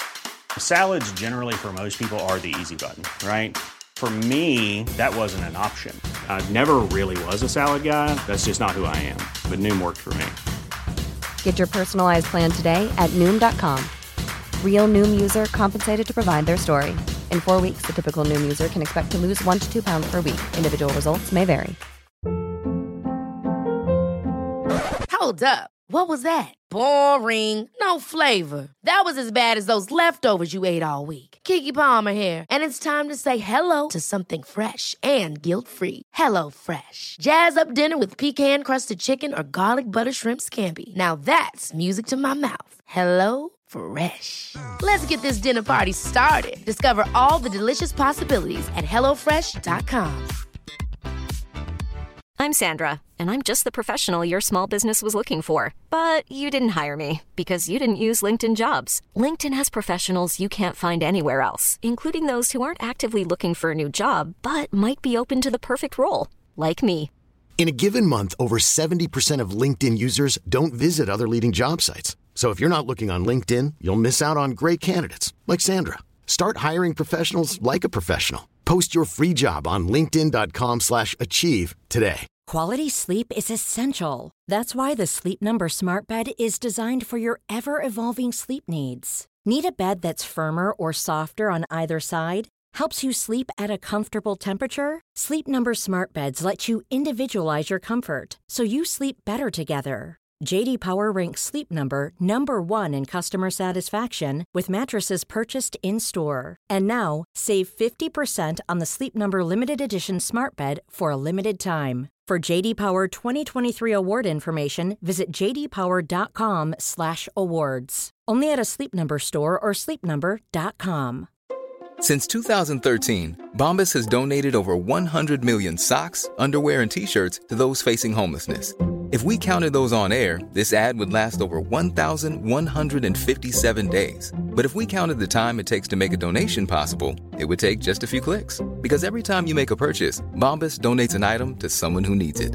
Go to bombas.com slash ACAST and use code ACAST for 20% off your first purchase. That's bombas.com slash ACAST, code ACAST.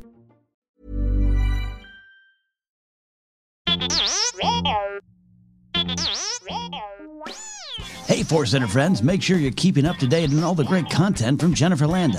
Whether it's YouTube, Instagram, or TikTok, you whippersnappers, Force Center's own Jennifer Landa continues to bring you fun, informative, and insightful laughs and moments. Also, Jennifer brings her experience and perspective as a Star Wars loving mother to her DIY projects, blogs, and more. So be sure to head on over to jenilanda.com. That's J E N I L A N D A.com for articles like how to make your own Darth Maul sneakers or 10 unique Star Wars baby gift ideas. Follow Jen on Twitter and Instagram at Jennifer Landa and on TikTok as Jennifer Landa 1138.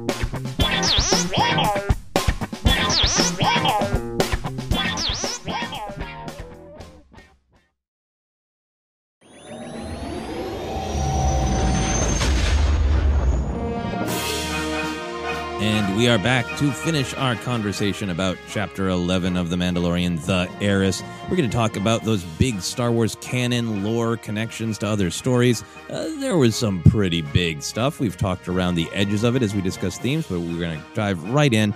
Uh, Ken, let's just talk about uh, Bo Katan. And, uh, she's on a quest for the dark saber and on a quest to retake Mandalore. How are you feeling about all that? Do you feel like this is uh, where the show's going. That eventually Din will join the rest of the Mandalorians for the the war for Mandalore. Are are you feeling spinoff? I'm interested in your feelings both like emotionally about the show, but also just the fun nerd out of are we going to see that on screen? Where, when, how? I I mean I spinoff. Yeah, I mean uh, shareholders would tell you that sounds like a great idea. and guess what? I own some Disney stock, so sure, absolutely. But yeah, it could work. Um, I just the way this is a Favreau series, and I, I think we always, you know, generally uh, the general Star Wars fandom may, might might forget that, not forget that, but just don't focus on this much. It, this isn't just Filoni. Filoni is definitely in the uh, cockpit of this freighter. Um, but I if this was just a Dave Filoni show and he was the showrunner, I'd be like, oh, season three is the War for Mandalore. I don't know if Favreau's going to do that, but he might be intrigued by it. Again, he he's been two uh, Vizslas in Star Wars. he loves that. Uh, I I want to give him uh, I, uh, not credit, but I want to I want to allow for him to to show me that he does love kind of the bigger picture at times, and he's not just telling these uh, tiny little intimate stories of one character and his friend Boba Fett. But um, you know what I mean? Like, so I I'm split, man. If if I was to make a prediction, I I, I do think this factors in. We are uh, we're definitely not the seeing the last of these characters. Uh, yeah. And again, that's not a that's not a you know there is water in the ocean today. Yeah, that's that's not a brave bet, but um, I just don't know. Inside the walls of these show, uh, the, this show makes some sense to me. It does make some sense where you follow it out, the themes and what's going on with Mandalorian, Din Djarin. I, I think he could end up being involved with the War of Mandalore. Yeah, that's what I'm feeling too. I mean, I think there is that knee jerk reaction to be like Katee Sackhoff, great, great star, particularly you know Battlestar Galactica, great star of of genre stuff like this, uh, spinoff. But I think the fact that her journey is more aligned with uh with Din's than than either of them realize. Right. Th- that's another great point where we the audience kind of know more of like okay, uh, well, she wants to get the dark saber back from Moff Gideon because that is a part of the path towards uh, Mandalore and in you know uh, not only mm-hmm. physically conquering the planet, but you know getting their culture back, the same yeah. as the Beskar. Uh, and then she doesn't know that the destiny with the child is uh, going to, uh, you know, run into Moff Gideon, right? Moff Gideon is not done looking for this child, so it's kind of great that these two characters don't realize that uh, that Moff Gideon mm-hmm. is an obstacle to both of their quests. Uh, mm-hmm. Uh, so I think it, it, it, seems obvious that they will fight together. Um, I think it, it, I've been so thrilled for Boba Fett, and I've gone on and on about Boba Fett. But now that he's in the show, confirmed, he was brought in in an episode that made a big deal about how his armor cannot be uh, worn by somebody who isn't a Mandalorian his exact relationship to his own opinions. You know, we we have Prime Minister Almec in the Clone Wars saying Jango and therefore Boba are not Mandalorians, but we don't know what Boba thinks. So this show has really put it on the table of what is Boba Fett's relationship to Mandalorian. So there's mm-hmm. there I do I didn't feel it until this episode that is that where we're going and you know who knows probably not mm-hmm. I don't think the end of this season uh, but in you know season uh, three, season four? Are we going to the great anybody who has ever claimed to be a Mandalorian? you know, Cobb Vanth can show up. right. Boba can reclaim his uh, armor. You know, the yeah. armor can be there. Like uh, all hands on deck uh, for the war for Mandalore. Yeah as if a uh, officer turns to Moff Gideon and Moff Gideon says, uh, "Where did they get this navy? It's not a navy, sir. It's just anyone claiming to be a Mandalorian." it's not a navy, sir. It's mostly people from Deadwood. Brad Dourif's here now. that would be great. Um, I kid, I kid. Uh, yeah, I, I just I also think you know it came up when we were having that great conversation with uh, Alex and Molly uh, of Star Wars Explained as we are looking forward to this season of how much this question was going to be raised of the show is called The Mandalorian. Din is clearly on his own journey, but there is that question of who will ultimately wield the dark saber. And Bo Katan really did have that, like, I have to get it back. I'm on this mission, but you know, it did seem like there was room to like, we'll figure out who is going to be the Mandalore. Yeah. Yeah, that was yeah. That was real interesting, wasn't it? That she she wasn't like you know, I, I'm taking my my rightful place on the throne. Not that I expect her to say that. And we always talk about what the dark saber represents and how you can use it, and, and it can unite, it can divide, it can conquer, it can uh, do a lot of things. It, it, it's all about the. It's not a necessarily a sword you just pull from the stone and you got it. You got the leadership. It has to be earned or at times taken. Uh, so I love that. I love what it represents, and I yeah, I really love what she said. Just like when you know, we'll get through this, and then then we'll then we'll make a then we'll elect somebody. Yeah, Or- like or- we will get the throne back, and then we'll. Uh, I'm paraphrasing, but I feel like what she Yeah. was saying was, you know, we'll get the throne back, and then we'll decide who should be on it. yeah, totally. I Which like that. just- That was good. It's a hell of a thing to raise because it suddenly is a you know a valid question of the show. Yeah. Um, I also wanted to talk about the children of the Watch. Uh, and this is what Bo Katan says very bluntly. Uh, a cult of religious zealots uh, broke away from Mandalorian society. Their goal was to reestablish the ancient way. So, children of the Watch. Obviously, the word "watch" appears in both "Children of the Watch" and "Death Watch." Uh, we've heard before that uh, that Din was raised in the fighting corps, and he clearly did not understand that the ways that he was being taught about exactly what the creed is about never taking your helmet off. He did not understand that that was not the way for everyone. Uh, And then you know, further making it interesting, uh, Paz Vizsla, right? Uh, that's the uh, the heavy armor, Yeah. uh, Mandalorian who is in the covert, the tribe with uh, Din Djarin. Uh, obviously, that name is got some connection to the Death Watch, uh, the Vizsla tradition. So there's a kind of a lot going on there of like some answers and some answers that only lead to more questions. What did you feel or think about all that? I man, um I don't know. I I I I, am uh I I I don't want to say this is to completely change everything I, I thought about the Armorer and and and what we learned. I think it's just really building and adding on. And I made the joke earlier of them being in the village, uh, of, of which by the way I actually liked that movie. All right, the diff- Shyamalan Center. We can get to that other time. Uh, I don't like everything it does, but I do like the village. Uh, which, all the way, by we're uh, Bryce Dallas Howard and uh, in there. Uh, okay, never mind. Ken, you're not going to go down that way. Um, I, I don't. I yeah, because the the the the, the their goal was to establish the, the the ancient way and to do it in such a way that just erases everything going on there. That that's total conflict. But uh, but I think I think Bo-Katan could pull from that. Wanted to pull from that and unite again. Uniting is what she did earlier. So I don't know if it sounds like I'm a little confused. I just I'm trying to. Uh, I'm trying to go back to season one and just uh and and and and build on my feelings there, what I felt for the Armorer. I I I want her to be I want her to come out okay. Right yeah no i think uh i think what i feel is there is i love that there's some ambiguity here the children of the watch but i feel like if if bo-katan meant death watch the group that she was Right, intimately involved in she would have said death watch but maybe there is some connection there. Uh, but there's also the changing times of like how old are the children of the watch? Are the children of the watch literally an offshoot of the the death watch? Because the death watch was all about you know mandalore is uh, functioning uh, you know Mhm. it's got leadership and we think we should go back to these uh, more militaristic uh, tr- traditions uh, right and satine uh, bo-katan's sister is pushing against that well the Armorer is leading in a really different time when Yeah. something bad has happened on mandalore even if it's not as destroyed as uh, we and din Djarin have been led to believe uh, Mhm. it's still clearly, as Bo Katan tells us, not in the hands of actual Mandalorians and in the the purge and the Beskar everywhere and the weapons everywhere. Uh, there's obviously an awful thing that happened there. Uh, Yeah. So uh, I'm really enjoying that. Maybe maybe Children of the Watch is attached to Death Watch. Some of it uh, is similar, uh, but Totally. maybe it's an offshoot. You know? Yeah, look, and clearly Bo-Katan had some uh, had some thoughts in, in the past that have changed, and that's where she grows.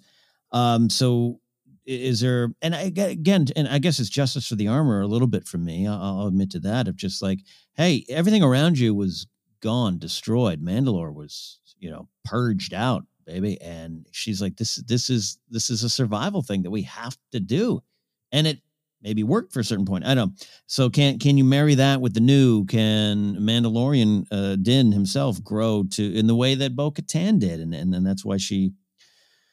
That's why she doesn't come. She does rebuke the children of the watch a little bit, right? I, I would think, she doesn't come on out and be like, "You're lost." She finds a way to teach him the lesson of how to go forward. This is the way. So, and she's very aware of that statement, right, and what that means. And they're eh, very aware. At the moment uh, you, you took your helmet off, like, oh, here we go.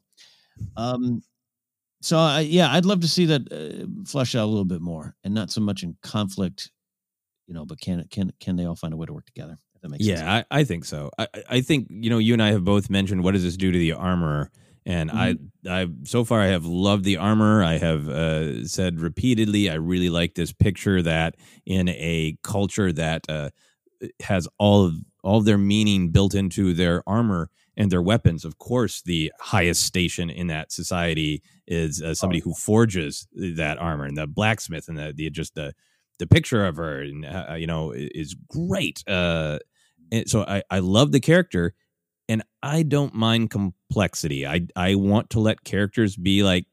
I want to be able to to really love a character from what I know, and then find out more about the character that makes them complex Mhm. and makes them both you know some positive things and some negative things so i'm actually just excited to learn more about the character because from what i can see now and it might change again as she's clearly uh, given din a life she's clearly protected uh, for a while all these other mandalorians but we're also learning she straight up withheld information and or maybe told him some things that aren't true. Like the way he says that planet is cursed right. that's got some actual cult vibes of like i am the leader.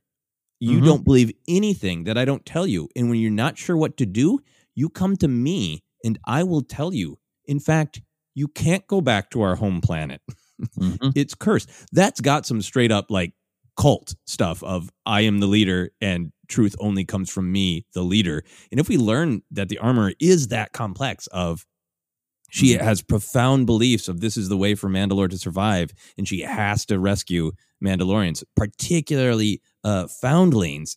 And and that to me is is in my worldview all good things, but then combined with also, and in order to do that, I'm going to lie to you about some things or bend the truth and force your worldview to be only my truth because I'm hiding things from you. For me, th- those have a negative connotation and only make the character more complex and interesting. Yeah. Yeah, and again, we're so not done uh, uh, on the story. I, I just, I just hope. I, I think some, you know, I hope they revisit this, even if it's not this year, three or four. And not that, not a reckoning for the, the Armorer, but just, um, it's such a great character, and it's such a great what they've done, and that's, and that's what I loved. It. I, I- could make some jokes about this. Is almost like there were like, um, you know, because there was a lot of excitement of um, what was presented in season one, kind of being more, you know, legendsy in a way of what Mandalore uh, was, or what the culture was. Right. Not a George- people of creed. yeah, George and and and and that's powerful, by the way. Uh, and George and Filoni come along the Clone Wars and changed it up a bit. So this is not that it's a EU versus canon battle, but it was just it's it's kind of meta in a way where uh, you know Bo-Katan's like, oh yeah, yeah, yeah. No, I know you you you liked those novels back then. we, got some, we got some different stuff now, but guess what? It all works if we can kind of come together. And so you know, again, that's me going very, very, very meta with it. Um, but so I, I I'm intrigued. I just I hope they revisit it, and it seems like they will because then you th- toss in Boba Fett. Um, Yeah. it's fun. It's a fun Mandalorian canon stew. Yeah, and, and I do think that uh, being meta with it in in some ways for me feels appropriate because Favreau has been extremely honest about his uh, perspective, and it, it's not like he wasn't aware of what was going on with the Mandalorians in the Clone Wars since he voiced one of the main ones. Um, but this does it's a great marriage between Favreau's perspective and I think Filoni's, and I and I can see it of of Favreau going like I, I want to do this, you know, show inspired by who I thought Boba Fett was when I grew up, who I imagined him to be when I played with my action figures, and Filoni going like, oh well, that butts up against this, But instead of that being a problem, that can actually be a gift. And Mm-hmm. I think here we're finally getting the gift of like, there's there's a couple different ideas about what Mandalorians are. Instead of you know getting grumpy and and Mm-hmm. one person or the other wins, and we put that in the data bank and that's it, and we all have our answers. Instead, it's an actual debate between the characters and makes the show really interesting. Yeah, and that's some of this in terms of lore, um, uh, which I do love. That was some of my favorite stuff in this episode. That just uh, o- o- open conflict of, of lore. Yeah. But I, and I am my last thought on this is I, I think the next time that uh, Mando has reason to be in contact with the Armorer, I think that will be a very interesting conversation. Absolutely. Uh, let's move on to the revelation of you said as uh, this character from some of the animated shows was mentioned. Uh, Ahsoka Tano, just straight up, Bo Katan says, "All right, uh, go to the city of Calodan on the forest planet of Corvus, uh, which, according to Wiki- Wikipedia, all new stuff, except for, of course, the confusion about the uh, ship name Corvus. Uh, now, now there's two Wikipedia uh, Wikipedia articles uh, fighting for Corvus. Um, go go to this place, uh, and you will find Ahsoka Tano and tell her Bo Katan sent you. What are your hopes, fears, uh, concerns about Ahsoka Tano? Well, uh, Joseph, regarding Ahsoka Tano, it was uh, in a weird way a, a relief to uh, finally hear the name, to finally uh, know that we are going to cross over. Uh, we, you know, again, we got um, Cobb Vanth coming over from the books. We got Bo Katan popping in, uh, you know, looking uh, just just looking every bit of uh, not as old as Obi Wan. it's a, it's just a fun Star Wars headcanon conversation about moisturizers and helmet uh, effects on Mandalore versus Tatooine Twin Suns. Yeah, yeah, you're right to really compare uh, them in their exact uh, timeline. Yeah, wow. a little different, a little different. Um, but hey, uh, it's all great. So as far as Ahsoka, I, I'm, I'm, um, like I said, relieved, and that that that sounds anticlimactic, but uh, we kind of felt this was coming based on on leaks and whatnot, like you you you and I touched upon, and I'm excited. I'm I'm excited to see how how this can work. Um, what you know, I'm not even worried about the big picture stuff. Uh, when uh, when uh, Din shows up on this uh, forest planet of spaceship name, uh, is Luke going to be there too? I'm not worried about this stuff. Just I'm just uh, excited that we're going to uh, get there. Yeah, yeah. I think it's going to be really fascinating uh, to see exactly how she's portrayed. We talked about this before. There's a lot that we don't know timeline wise. We last saw her as sort of a, Ahsoka, the the white cloaked with the cool staff, really looking like I am the the wise mentor who has been through it all. Uh, and you know, in theory, with Sabine off looking for Ezra, uh, we don't know what has happened in that intervening uh, time. I think Dave Filoni has a real good idea of what happened in that intervening time, but I'm really excited to see her as mentor. My just kind of emotional guess is that, that whenever uh, Din actually manages to find her, I think he's going to really be like, I completed my quest. Here is the thing. I know people have played video games like this. Do you ever play that video game where you're like, you're in it pretty deep and you get to like that level and you you put the glowing, you know, pyramid in the the base that you've been told that's your whole mission and then, you know, everything falls apart and the actual monster comes out and goes, "Actually, this was your mission all along." I think it's going to be that moment. I think he's going to be like, Ahsoka Tano, here you go. And she's going to drop a lot of wisdom bombs on him. Uh, Maybe, maybe the uh, great. I have some information about his species. I have some information about the the current state of the Jedi. There's this guy named Luke Skywalker, but I don't think those are the questions that you actually need answered for yourself, Din Djarin. You know, I, I'm guessing at something like that. Uh, Given how, um, given how the how kick ass both Cobb Vanth and Bo Katan have been, kind of literally, and just the amount that they've featured in the episode, that they're not just like little side things. And Boba Fett was teed up as not just like a side thing, but oh wow, I feel like we're going to see after this. It feels much more like last week we were talking about. It, could Ahsoka be even be a flashback? This makes me feel like we are going to see her, even if she is wise, older, not old, but older mentor. That mm-hmm. there's still going to be some lightsaber action. Yeah, a great call on the flashback because I think there was a honest question to ask after some of the Cobb Vanth stuff. Like, oh, if they've they've established they can look back, could we get that with these characters? We're clearly not, and I'm glad. I think this is the best way to do it. Um, yeah, everything you're saying. Yeah, you know, um, and I, I'm I'm slightly joking when I bring up the Luke Skywalker stuff. I don't I don't need all that stuff answered here in this show. Eventually, one day, I'd love to find out what Luke was doing during this time in canon. But uh, I look at um, um, the the Twin Suns episode of of uh, season three of Rebels, the Obi Wan Maul showdown. I loved how they handled that. Uh, you and I could equally ask those, uh, you know, uh, uh, you know, those important questions about Ezra's place in the Star Wars Jedi story. Obi Wan's just like, you're not supposed to be here. Uh, this isn't your spot. This isn't your journey. You're needed elsewhere. Yeah. Yeah. And for some of that, I'm not saying that those lines are going to be said or anything like that, but for someone like me, and I'm sure I'm not alone, and, and you're not you're not alone of going like, hey, what does it mean to have Ahsoka alive and discoverable uh, at this point with Luke five years after Jedi and whatever mission he's on, and with Lor San Tekka or whatever's whatever's going on. Bigger stuff, big things, and I just think uh, it, it's not necessarily doesn't. It could get answered, but it doesn't have to be, and that's what I like about what the show's done. Yeah, yeah. I mean, I think the best we can kind of stab at with canon uh, for Luke, and some of that being that Legends of Luke Skywalker book, which is meant to be these are different stories. Which ones do you trust? It's meant to be legends, uh, you know, unreliable narrators. But I think we have that general picture that he's learning about the Force. He's he's mm-hmm. you know he's gaining all those mastery uh, points and all those uh, different points of view that his masters have taught him to value. Um, so but i but i think it's he is the you know the jedi elephant in the room as it were. So i think that's you know makes sense to wonder about.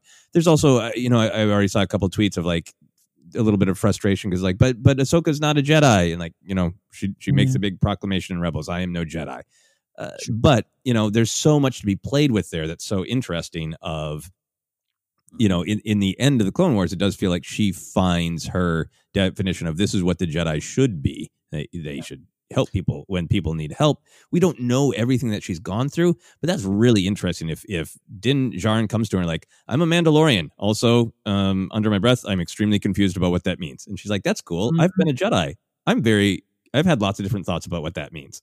And yep. it puts them on this interesting uh, uh, philosophical level uh, on on the the playing field with one another. I mean, I, I I almost don't want to get those are expectations I don't want to build myself, but that kind of campfire conversation of uh, Hey, I was raised uh, under these kind of guidelines, thoughts, rules, and was building towards something that just all got whisked away from me. You know anything about that? and cue the flashback, right? Mm-hmm. Yeah. Yeah, absolutely, absolutely. So I'm very, very intrigued. Um, I, I, feel no need to spend a bunch of time on it, but just in case people aren't aware and they see things on Twitter, uh, there is some controversy around uh, Rosario Dawson. Is along if, if, every all the other rumors uh, pan out, and it is indeed Rosario Dawson playing Ahsoka Tano. Uh, there is a lawsuit. Uh, where she has been accused of, uh, in her family, of physically and emotionally abusing a, a, transgender person, and people are very there's some rumblings about that. Uh, I, I, feel no need to get into it. That those are the right now. Those are the facts. There's a lawsuit. If you want to know more, I, I uh, suggest that people uh, look it up and just kind of be aware. We're going through this time in Star Wars where there's things in the show, there's things outside of the shows. Where sometimes I, I know we all want to just go into our space world, uh, mm-hmm. but then the real world whether it's how we receive an episode or whether it's uh, an actor in an episode where uh, the challenges of the real world intrude and I, have to be honest with myself of that that debate that discussion around who is playing ahsoka is you know that's a part of my uh you know level of excitement mm-hmm. of of knowing that no matter what happens in the show because there are these important real world issues centering around this actor that there will and probably should be discussion uh, a, uh, a, a fight for another day, maybe. And I yes. say that, you know, I said it not just tongue in cheek. Yeah. Yeah. Yeah. Not, not to, not to bum anybody out, but I just like to be aware that, you know, the, a, a, a discussion very well may arise. Mm-hmm. It very well will, probably. It, yes, it very well will. And, you know, depending on your point of view, it should. Uh, but yes, uh, for now, uh, we will uh, wonder about what kind of campfire discussion Ahsoka and Din will have, and we will move on to other bits of canon and lore. I kind of got a list, but Ken, was there anything? The list is much shorter this week. Was there anything that really jumped out to you that you wanted to talk about or celebrate? Uh, in canon, oh, um, oh, hey, hey, Joseph, have you heard this joke before? Stormtroopers miss with their laser gun shots. You know what? This is crazy. I loved it this week. People were wondering in our Discord server, our Patreon page. You can join patreon.com slash force center to join the conversation. Uh, people were wondering how you were going to take that. Yeah, because I've kind of banged on about that recently in the last couple episodes about loving that joke, but being tired of it. And when uh, the Mandalorian Axe Woves first said it and they couldn't hit the side of a bantha, I was like, oh, okay, okay, I'm not going to get upset but it paid off so well. Of then the end of the episode is uh Din Djarin, the Mandalorian, bravely being accurately shot 57 times by those stormtroopers who allegedly can't hit anything. and then it became this like great joke, this great twist. Like it's it's fresh because like those stormtroopers can never hit anything. Well, we can't make it down the hallway and our entire mission's going to fail. Yeah. No. Anyway, the, the, delivery of it was great. It's uh, it's not that you and I don't uh, enjoy that joke. Uh, I, I, I think um, we, we we just get it. We get it. But again, a good joke is a good joke, and I I do agree with you. It worked, but uh, but also yeah, in conflict with what we saw at the end, which might have been the point. Yeah, I, and I would love even a follow up sometime where that Mandalorian X Wova says like, uh, actually their their aim has improved quite a bit.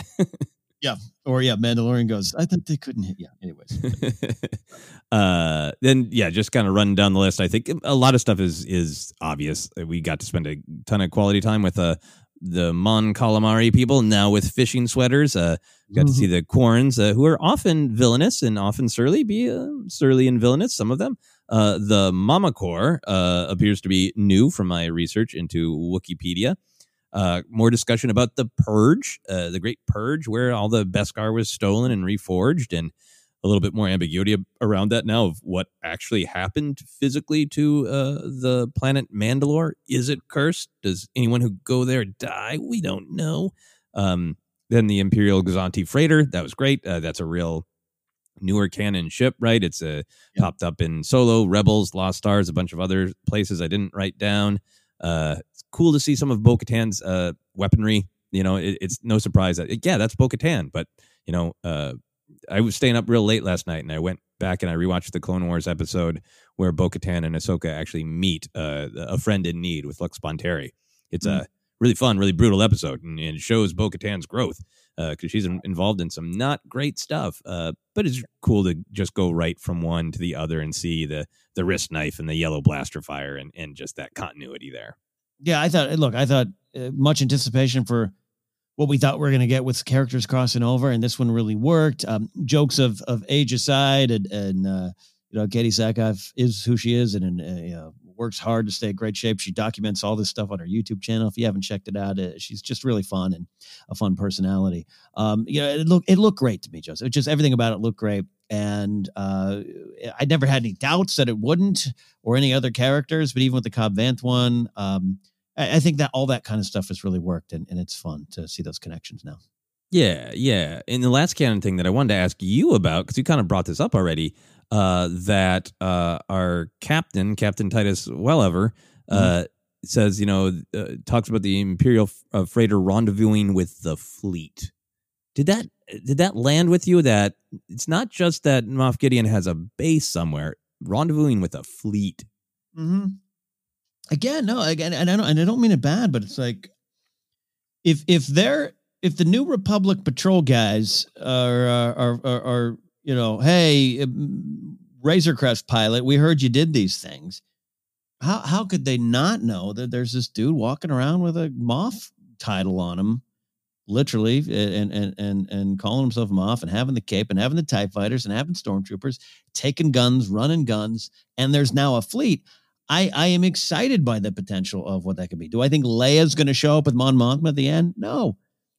And then do I think it's even at the end of the season? No, but we could build build to bigger and bigger, bigger things. Uh, the ability to have, you know, this episode gave me confidence, and it gave me last week too with the the X wings and everything. Gave me confidence that you could really make these look good for the TV show version, the ships and the action. Um, uh, ship on ship fights. I mean, th- you could get to something bigger. You know, who's saying we're not going to get to some big confrontation?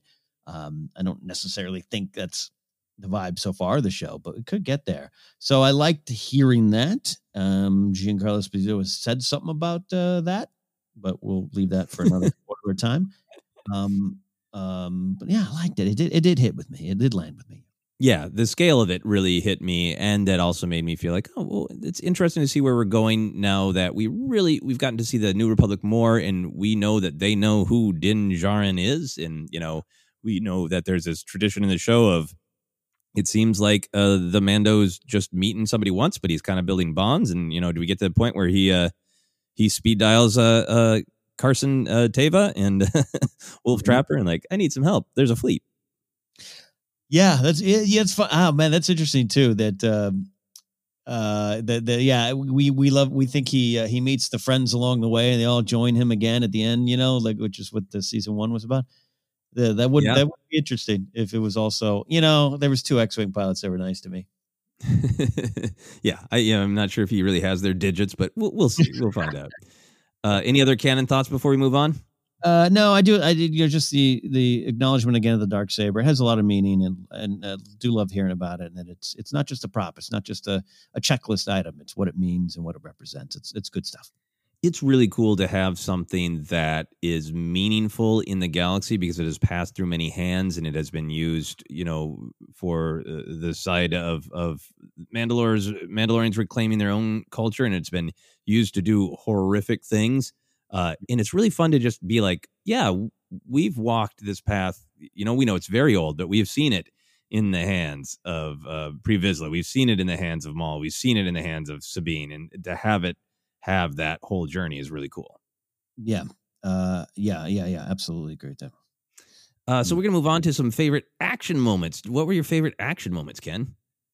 There was a lot. So a lot of it is just in the in the in the individual shots. The shot of the freighter taking off, and and and then uh, our four Mando heroes flying after. I love stuff like that. Uh, a lot of times, especially when in an action heavy episode, where I could choose one of ten moments or shots. I love that. I did love the the Bo-Katan and friends uh, save the day sequences, but the first sequence on the on the fishing ship uh, was what I would I, what I'm describing as artsy violence. Um, well shot. Uh, you know, just looking up through the grate, not quite seeing. And even though the we at uh, many in the audience are like, "Oh, here we go! I recognize that armor." Uh, I think it's it's going to work well for those, and probably did work well for those who weren't super aware of, of what was coming or super aware of what that uh, armor meant. And so it just looked really well. And so you see some upfront violence. There's some real aggressive shooting, but also just see a lot of it just through uh, a, a different lens, and I liked that. And then the final one for me, I did love the line, "He didn't kill your brother, I did." Very Bo-Katan. Great job. Very, yeah, very Bo-Katan. Great, just a good, uh, badass uh, line. Uh, yeah, I, I I love the whole Quarren fight. The the moment that I, I just enjoyed in terms of we're watching a show called Star Wars, and sometimes it's fun to enjoy the violence. Uh, I liked it when the Mandalorian Axe Woves just did the big headbutt because, like, if you if you're gonna have a helmet that's made of this super tough metal Beskar, headbutt's a good move. So it, it was just it was also just very like, yep, no, I'm taking you down with one quick headbutt. That was very Yeah. cool. Yeah. Um, I think my favorite. Uh, uh, I love the sequence where the Mandalorians uh, snuck onto the the ship, you know, rocketed up there and took out Mhm. the stormtroopers. Uh, but a lot of cool beats in there. But in particular, I just I love it when the action is just like a little bit over the top because yeah, we can shoot them and punch them and and and that's great. But I like it when it goes a little something more. So I Yeah. really love just picking the stormtrooper up, flying away with them, and then for a little while going, "What happened?" and then hitting the windshield. Uh, That was uh, you know, like great violence, great comedy for for my money. Yeah, yeah. I put that down in comedy too. Just pirates again. Poof. just That's so great. Yeah. And and I mean it's it's we sometimes pick out our little favorite moments, but I think in terms of action, Mando's march down the hall and throwing his his bombs uh, with a little action remix of the Mando theme. uh, It was so great and it was one of those moments of uh, action that was, you know, such a uh, a, a load bearing moment for the plot and for the theme because you know we're used to Mando being a, a badass and he has just been uh, fallen in the water again and again, literally and metaphorically. And, and eh, you know, he's on this mission because allegedly they need him. They need as many, as much, you know, muscle as they can get. So that the, the mm-hmm. choice that he makes and also just really stepping up to do something brave, dangerous, cool, creative, necessary. Uh, there's so much packed into that uh, that action moment that I, I, mm-hmm. just love it. Yeah, again, a lot of action, and I, I think uh, Bryce Dallas Howard will talk a little bit more of some of the choices, but just uh, uh, did a great job just of breaking down the action to some real individual moments, and that way, someone like me who oh, I love, I love, I love the pew pew pew. You you all know that, but like you know, I I don't want anything to ever go into uh, Michael Bay Transformers territory where whether I like it or not doesn't matter. I'm just dizzy, you know. Right. And and she did a great job navigating um, a very action intensive uh, episode uh, by by giving me the characters. Yeah, absolutely. Uh, so with that, then let's move on to some favorite moments of comedy or whimsy or uh, grizzled weirdos. There were so many grizzled weirdos in uh, the first season, and uh, I think we have emotionally grizzled weirdos in in season two. But what were your favorite uh, moments like that? Look, we uh, the opening sequence really gives us an indication of what's going to happen with the episode. You just you described it perfectly. Of we're going to land and then we crash, but the actual moment is pretty funny itself. Here we go, nice and easy, boom, boom into the sea. I, it, was really funny. Great meaning to it, great purpose behind it. Yes, we love to discuss those themes, but also you and I just love a good laugh, and that was really funny for me. And just and I did like the Mon Calamari just shaking his head in his thrift store sweater. Roll opening credits. Yeah, absolutely. I didn't see it coming. There's that great tension of the crash landing and thinking it was going to be much more like big and brutal and violent, and then the great comedy beat and the great punctuation of uh of Sweater Mon Cala shaking his head was great. Yeah. Uh, what else you got? Uh, you know, I'll uh, I'll, I'll great pirates again moment. There's some funny lines and everything. Uh, little moments with the the child and the soup and the food and the playing and on the chowder. Um, but I gotta say, you talk about whimsy. Also throw in their romance. The reunion of the Froggies was great. music and, and Göransson's music, as always. I love the metallic kind of rave sound of Bo Katan's theme. Whatever you got, that was just that worked. I mean, I think whether controversies aside, the point one of one of there's many points to be made from last week's episode and discussion around it. I understand, but I think one of them is is people love that character. Yeah. And and really just got on board. And I know some people, you know, my pal Josh McCouga, he's not the most deepest of Star Wars fans. He's just like, man, I love that character. So I think uh, if if you're pulling heartstrings on a on a hard callous football fan, uh, I think you're doing a great job. And so I think to have it pay off, um, and who knows, maybe the story's not done, but have it their their reunion, uh, the birth of uh, the, the, the, one egg hatching, and what it means to the child, all that really worked for me. And I thought that was just a fun uh, fun sequence. We like our romance in Star Wars, and two froggies and a reunion. That's that's some romance. Yeah, yeah, no, I entirely agree with you. Um, I, I was going to talk about it uh, in directorial moments that jumped out at us because I think that Bryce Dallas Howard just shows such incredible range to to be able to do all this great action stuff, uh, great drama stuff, but then also just eh, this is what made uh, Chapter Four Sanctuary great, and, and, I enjoy it more on re-watches when when I'm not as hung up on as how fast is the plot moving. Mm-hmm. Uh, but there's a r- real, it is a great and cool skill to take two humans in large frog costumes mm-hmm. moaning at one another across a fake harbor and make it really powerful and make you feel the utter joy of, of reconnecting with the person you love and, and, even have that moment of Mando in his mask kind of seeing that and going yeah yeah okay yeah family family got it uh-huh. uh, yeah. the, the the tenderness of the frog family from the greeting to the joy with the frogling to the taking care of the child is all just handled so incredibly well. And I'm glad. I hope it stays this way. I think it will stay this way. It was a good, just little happy ending. And sometimes we don't, uh, you know, we don't we don't get that in our modern storytelling. And we love the dark and gritty stuff. I do too. There was no surprises. It was a happy reunion. Yeah, yeah. There's a billion stories in the galaxy, and some of them got to have some happy endings, and that yeah. was really nice. Um, for myself for comedy moments, uh, I had the opposite reaction that you did with the chowder. Ken, I'm in love with chowder hose. I am repulsed.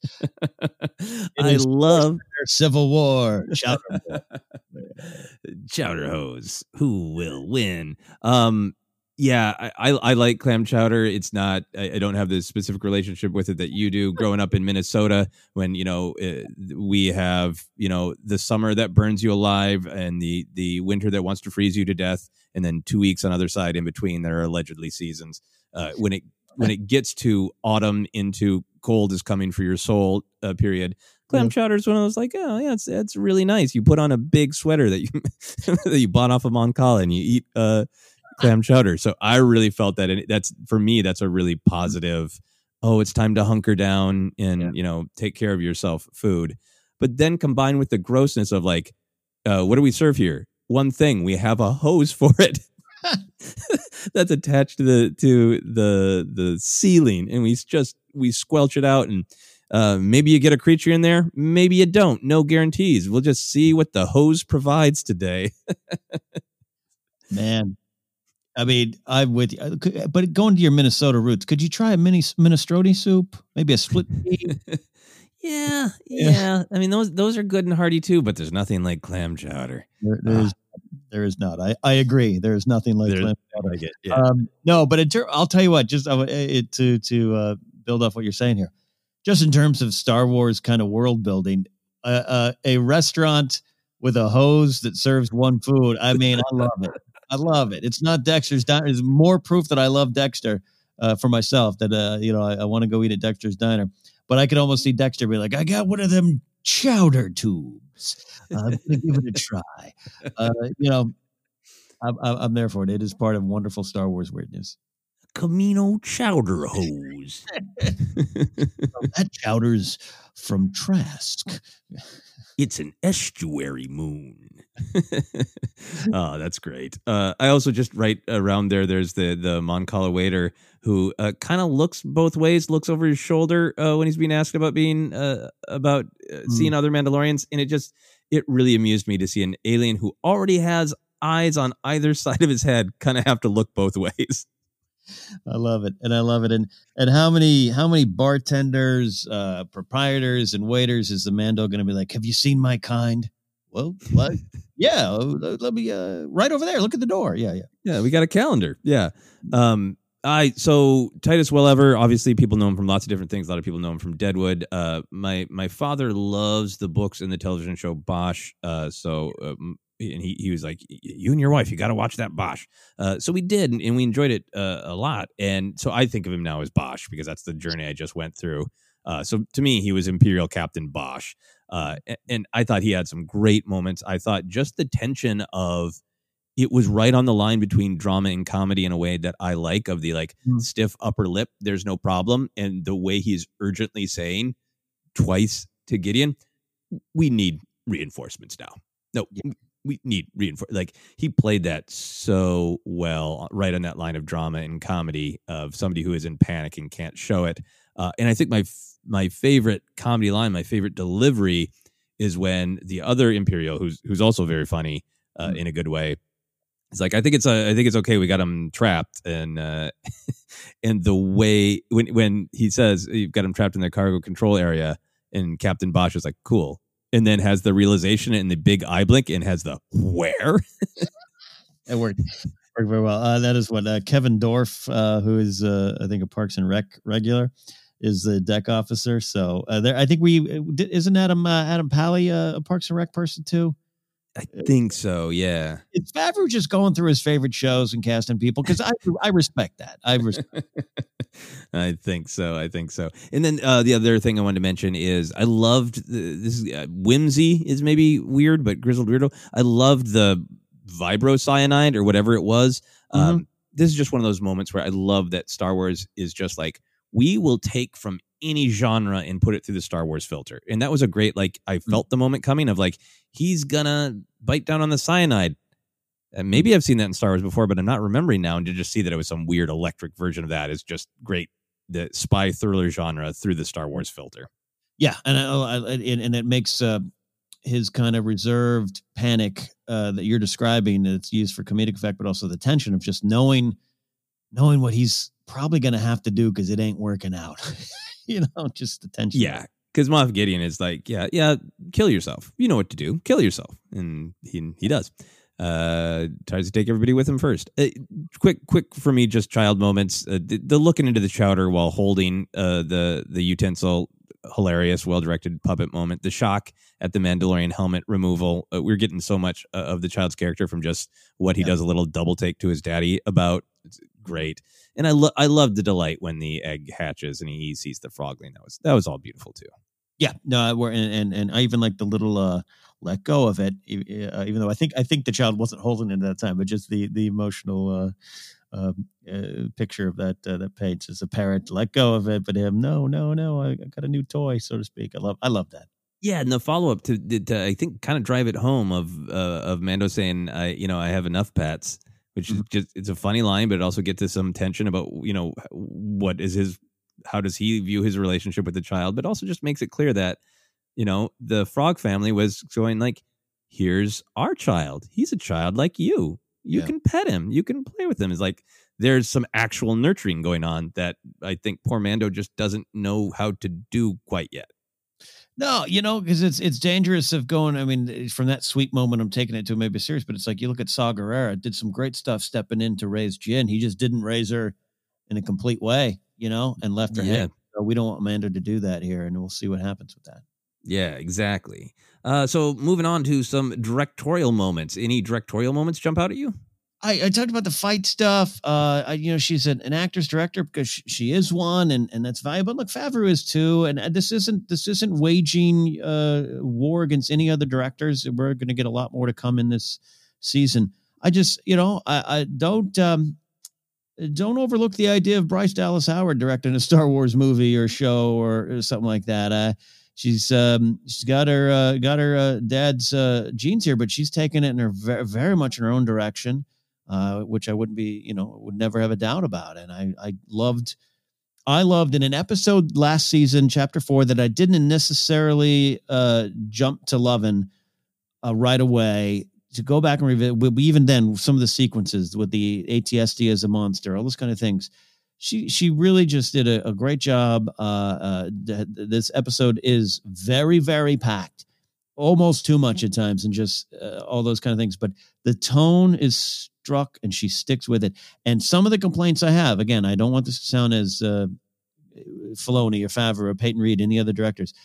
Uh, Some of the grumpiness you maybe even have experienced from me has come from uh, I feel this is a, a Ken thing. of just sometimes the actors are in different shows to me. To me, and this one, everyone, eh, what you're describing with the Imperial Captain, uh, Bo Katan, even some of the comedy stuff, it all was in the same lane for me. And this is just one of the better director directed episodes for me. So hats off to Bryce Dallas Howard. I hope you get some more Star Wars.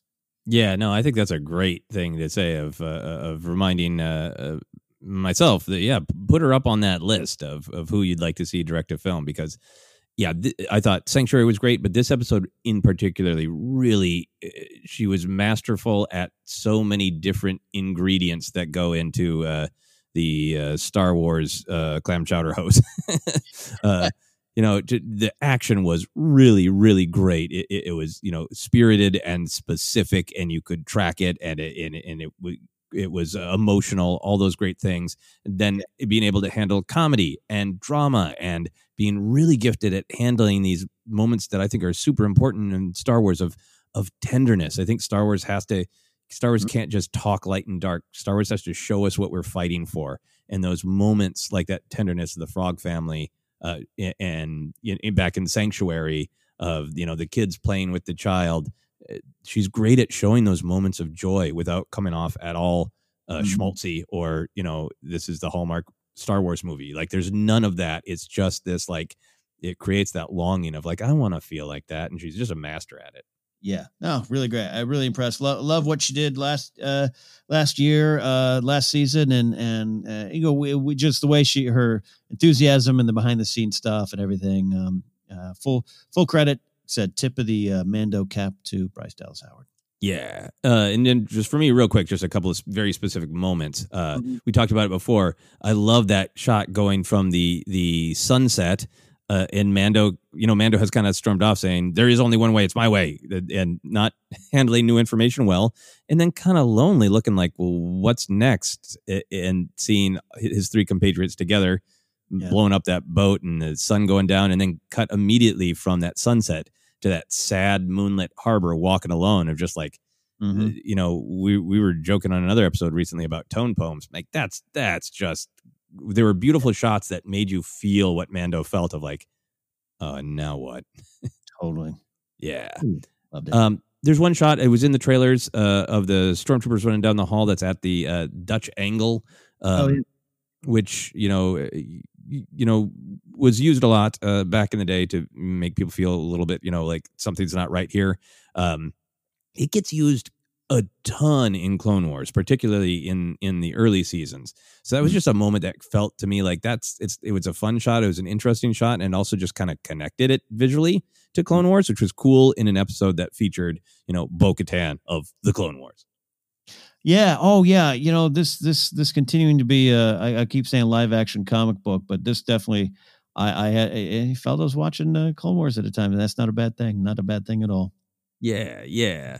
Uh, any moments that seemed inspired by action figures to you, Ken? Walker Crane, because I need that toy. Wasn't that amazing? That was just like one of the most Star Wars things I've yeah. ever seen. Harbor Walker Crane with the it had the legs, it had that the whine of the giant servos, but then it had that big like observation deck, you know? Mm-hmm. I want it. Yeah. I want a Lego of it. I want to uh, give me a Funko Pop of a, of a Harbor Crane Walker. I don't care. Yeah. I really like that one.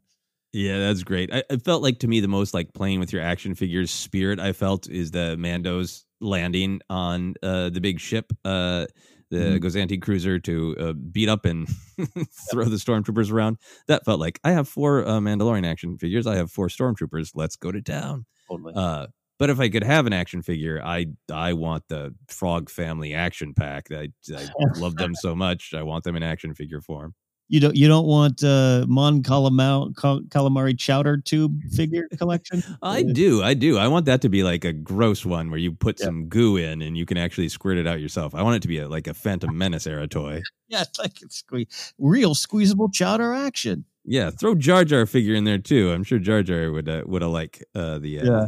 the chowder hose. Kids do not eat the chowder from Chowder Hose figure. not actually edible, unlike what you see the child uh, do. Um, anything that we haven't touched on that you wanted to touch on? No, at the end of this long episode, I, I, I think uh, you and I uh, might want to wrap up. Just say that, look, folks, we really love this episode. Uh, just there's some things that said that I, you know, I, I don't gravitate to the same things that you all do, or not everyone, uh, you know, and, and everyone shouldn't gravitate to the same things I do. You might like chowder. Um, I, I just really did love the, what I loved about this episode. I just, it was uh, uh, connected with personally, and I, I love all the information and the names and everything. Um, but I love digging beyond that. And that's what this episode kind of forced me to do. This episode challenged me in a way, Joseph, because I could easily have just stayed on the surface and been a little like, eh, it's not as good as you all think. That's not a that's not a happy place to be, and that's not no. what we try to do here at Force Center. So I love drilling down and finding what I loved in this episode because it was it was a lot there was a lot. Yeah, no, I totally agree with you, and I think I love this episode for what it is, which is an episode that does challenge uh, Mando in a big way. That's going to have a lot of ramifications going forward, but it is a foot on the gas. Here's the big plot: he completed part of his quest. He found other Mandalorians. He got uh, the name of a Jedi, and it's Ahsoka Tano confirmation. So mm-hmm. cool to see Mandalorians just taking out stormtroopers and lots of cool, you know, creative awesome ways. There, there's so much uh, uh, that is great about this episode. Um, but for me, I love these kinds of episodes just as much as the chapter nine, uh, chapter 10 uh, episodes. And I, I just, I think I feel strongly that I really like the whole show. Mm-hmm. And sometimes the episodes, the individual chapters are going to be real foot on the gas, big picture plot. And then other episodes are going to be an adventure of the week but the reason that i really like those is they have at this point they have made it clear to me they are not filler they mm-hmm. they those episodes definitely move mando and the child's character development along uh and, and if you look back to season one we all wrestled with chapter five uh, four five and six because we were so in love with the story of the child in the in in Mando, and you know what is he going to do with the child? Why does Moff Gideon want him? Uh, and then look at everything that has come from chapter four, five, and six. They're essential building blocks. They introduced us to Cara Dune and and uh, Peli and Mando's relationship with the Tusken Raiders and Fennec Shand, who I think is going to come back. And they introduced us to the New Republic's presence in the galaxy and Mando's past as a, a bounty hunter and all these little plot details. Spotchka, you know, mm-hmm. it, there's so much in those episodes that last season we're all like, okay, but uh, is this just an episode of the week? Mm-hmm. Yes and no, because look at all of the building that came out of them. Yeah, uh, yeah, and, and, you and I aren't saying we want every episode to be, uh, you know, a quiet little lilting uh, tone poem of emotional trouble. We we love the the big things too, uh, and it all works. And and this uh, this episode, I think, is going to fit in just nicely to the big picture. Yes, I think my my hugely controversial statement I'm making is that I like all the episodes so far. yeah, some a little more than others and some a little bit less, but, but I'm enjoying them all. Uh, wrapping us up here, any predictions or hopes for next week, Ken? Well, look, like last season, where chapter three ends and uh, Mandalorians have emerged from the shadows and there's a big firefight and it's craziness. And wow, what are we going to do with that? Oh, we're going to go to a quiet little village and fight some raiders and meet another character. I, I am anticipating that kind of being the case. You and I were talking up top. Um, does this change the show? Is this now bigger? Maybe. I think the themes or, or what, what's at stake for the characters might be bigger, but I think you're right. Uh, when you were joking around with me, Joseph, that I, I think Favreau's going to not not copy and paste everything he did last year. That's not what we're saying, but just like I think I think keeping that rhythm is what he's going to do. And I don't know where we're going to go, but I don't think it's too too directly uh, from forward from this episode, if that makes sense. Though I could be wrong, and we fade into him and Ahsoka Tano having uh, some spotchka around a campfire. Yeah, no, I tend to agree with you. I liked that his final line of dialogue was, "I finally know where I'm taking you, but it's going to be a bumpy ride." There's a quality to that to me of like, well, maybe that's next episode, or maybe not. And so far, this season has really followed the same beats of uh, of season one, first episode, kind of bigger, uh, and ends with a, a twist of mm-hmm. here's Baby Yoda, here's Boba Fett, uh, and then the second episode is um, a kind of adventure where Mando has really put off his uh, put off his game. Mm-hmm. Uh, and then the third episode it, it was exactly to form as we predicted of here's a bunch of big information to really put our foot in the gas and move the show forward. So I I think there's a possibility that next episode is going back to Nevarro because he needs help with his ship, or maybe he does get to Corvus, but Ahsoka is no longer there. Um, I I could be wrong. I'd be happy to wrong be wrong, but I'm braced to not necessarily see Ahsoka next week. Yeah, me too. Yeah, yeah. I am excited to find out what the deal is. Uh, we're going to close up with a weird, fun question that we always do, a different one inspired by each episode. So, Ken, if you could eat anything squirted out of a ceiling hose, what would it be? Um, it definitely would be. Um, I guess I'll go with a chicken tortilla soup uh, to make it less disgusting. But I like so I, I uh, I've been doing a lot of cooking during this lockdown pandemic, and I love making enchiladas. But really, what Grace and I have discovered, we both don't need the enchilada. We just need the fixin' in, in the middle. Tortillas be damned. We just need what's in the middle. So if uh, get that tossed uh, tossed on my plate from a tube, I'd be okay. Enchilada mixins. Yeah, I, I like this that that uh, enchiladas. You know, I love enchiladas, but you could even take it to like, yeah, it's a, I want a taco bar and a hose, and it just dumps out all the stuff. Yeah. Uh, to be more uh, more conventional because of the holiday uh, coming our way, mashed potatoes as well. I am a huge mashed potato fan. As much as I don't like chowder, I love mashed potatoes, so I'll, maybe take that from a tube. oh yeah, wow. Maybe creamed corn that would disturb a lot of people. Uh, Right. But the, the the thing that actually went to my mind, uh, there is a uh, a dish hmm. uh, called the steak Sinatra uh, that I really like. Uh, that is uh, pasta with some uh, nice meat and some uh, big vegetables uh, and a kind of beefy sauce. And th- for some reason, I was like, ah, I wish that could come out of a hose. hey, you know, sounds like you and I both need to head to the smokehouse when it's appropriate and uh, have some of our favorite meals, not from a tube. Unless- That is exactly right. Uh, yeah, that, that steak snatcher is from the smokehouse. I don't want their garlic cheese bread to come out of a hose. That just seems wrong to me for some reason. Anyway, we could we could do a whole episode on hose food, but for now we're going to wrap up. Do you want to tell people where they can find us? Hey, you can follow us on Twitter at Force Center Pod, like our Facebook page, Force Center Podcast. We're on Instagram and YouTube as well. You can always go to audibletrial.com slash Force Center to try an audio book out on us. You can get merch at teepublic.com slash user slash Force Center. You can support us on Patreon at patreon.com slash Force Center. Uh, you can follow me at Ken Napzok or uh, go to my website, kennapzok.com. And for you, Joseph, they have uh, similar options. Exactly. You can find me on Twitter and Instagram at Joseph Scrimshaw. And to check out all of my other comedy adventures, you can go to my website, josephscrimshaw.com. But for now, for myself, for Ken, for Din Djarin, and of course for Bo Katan and the sweaters of the Mon Cala, this has been the Mandalorian Report.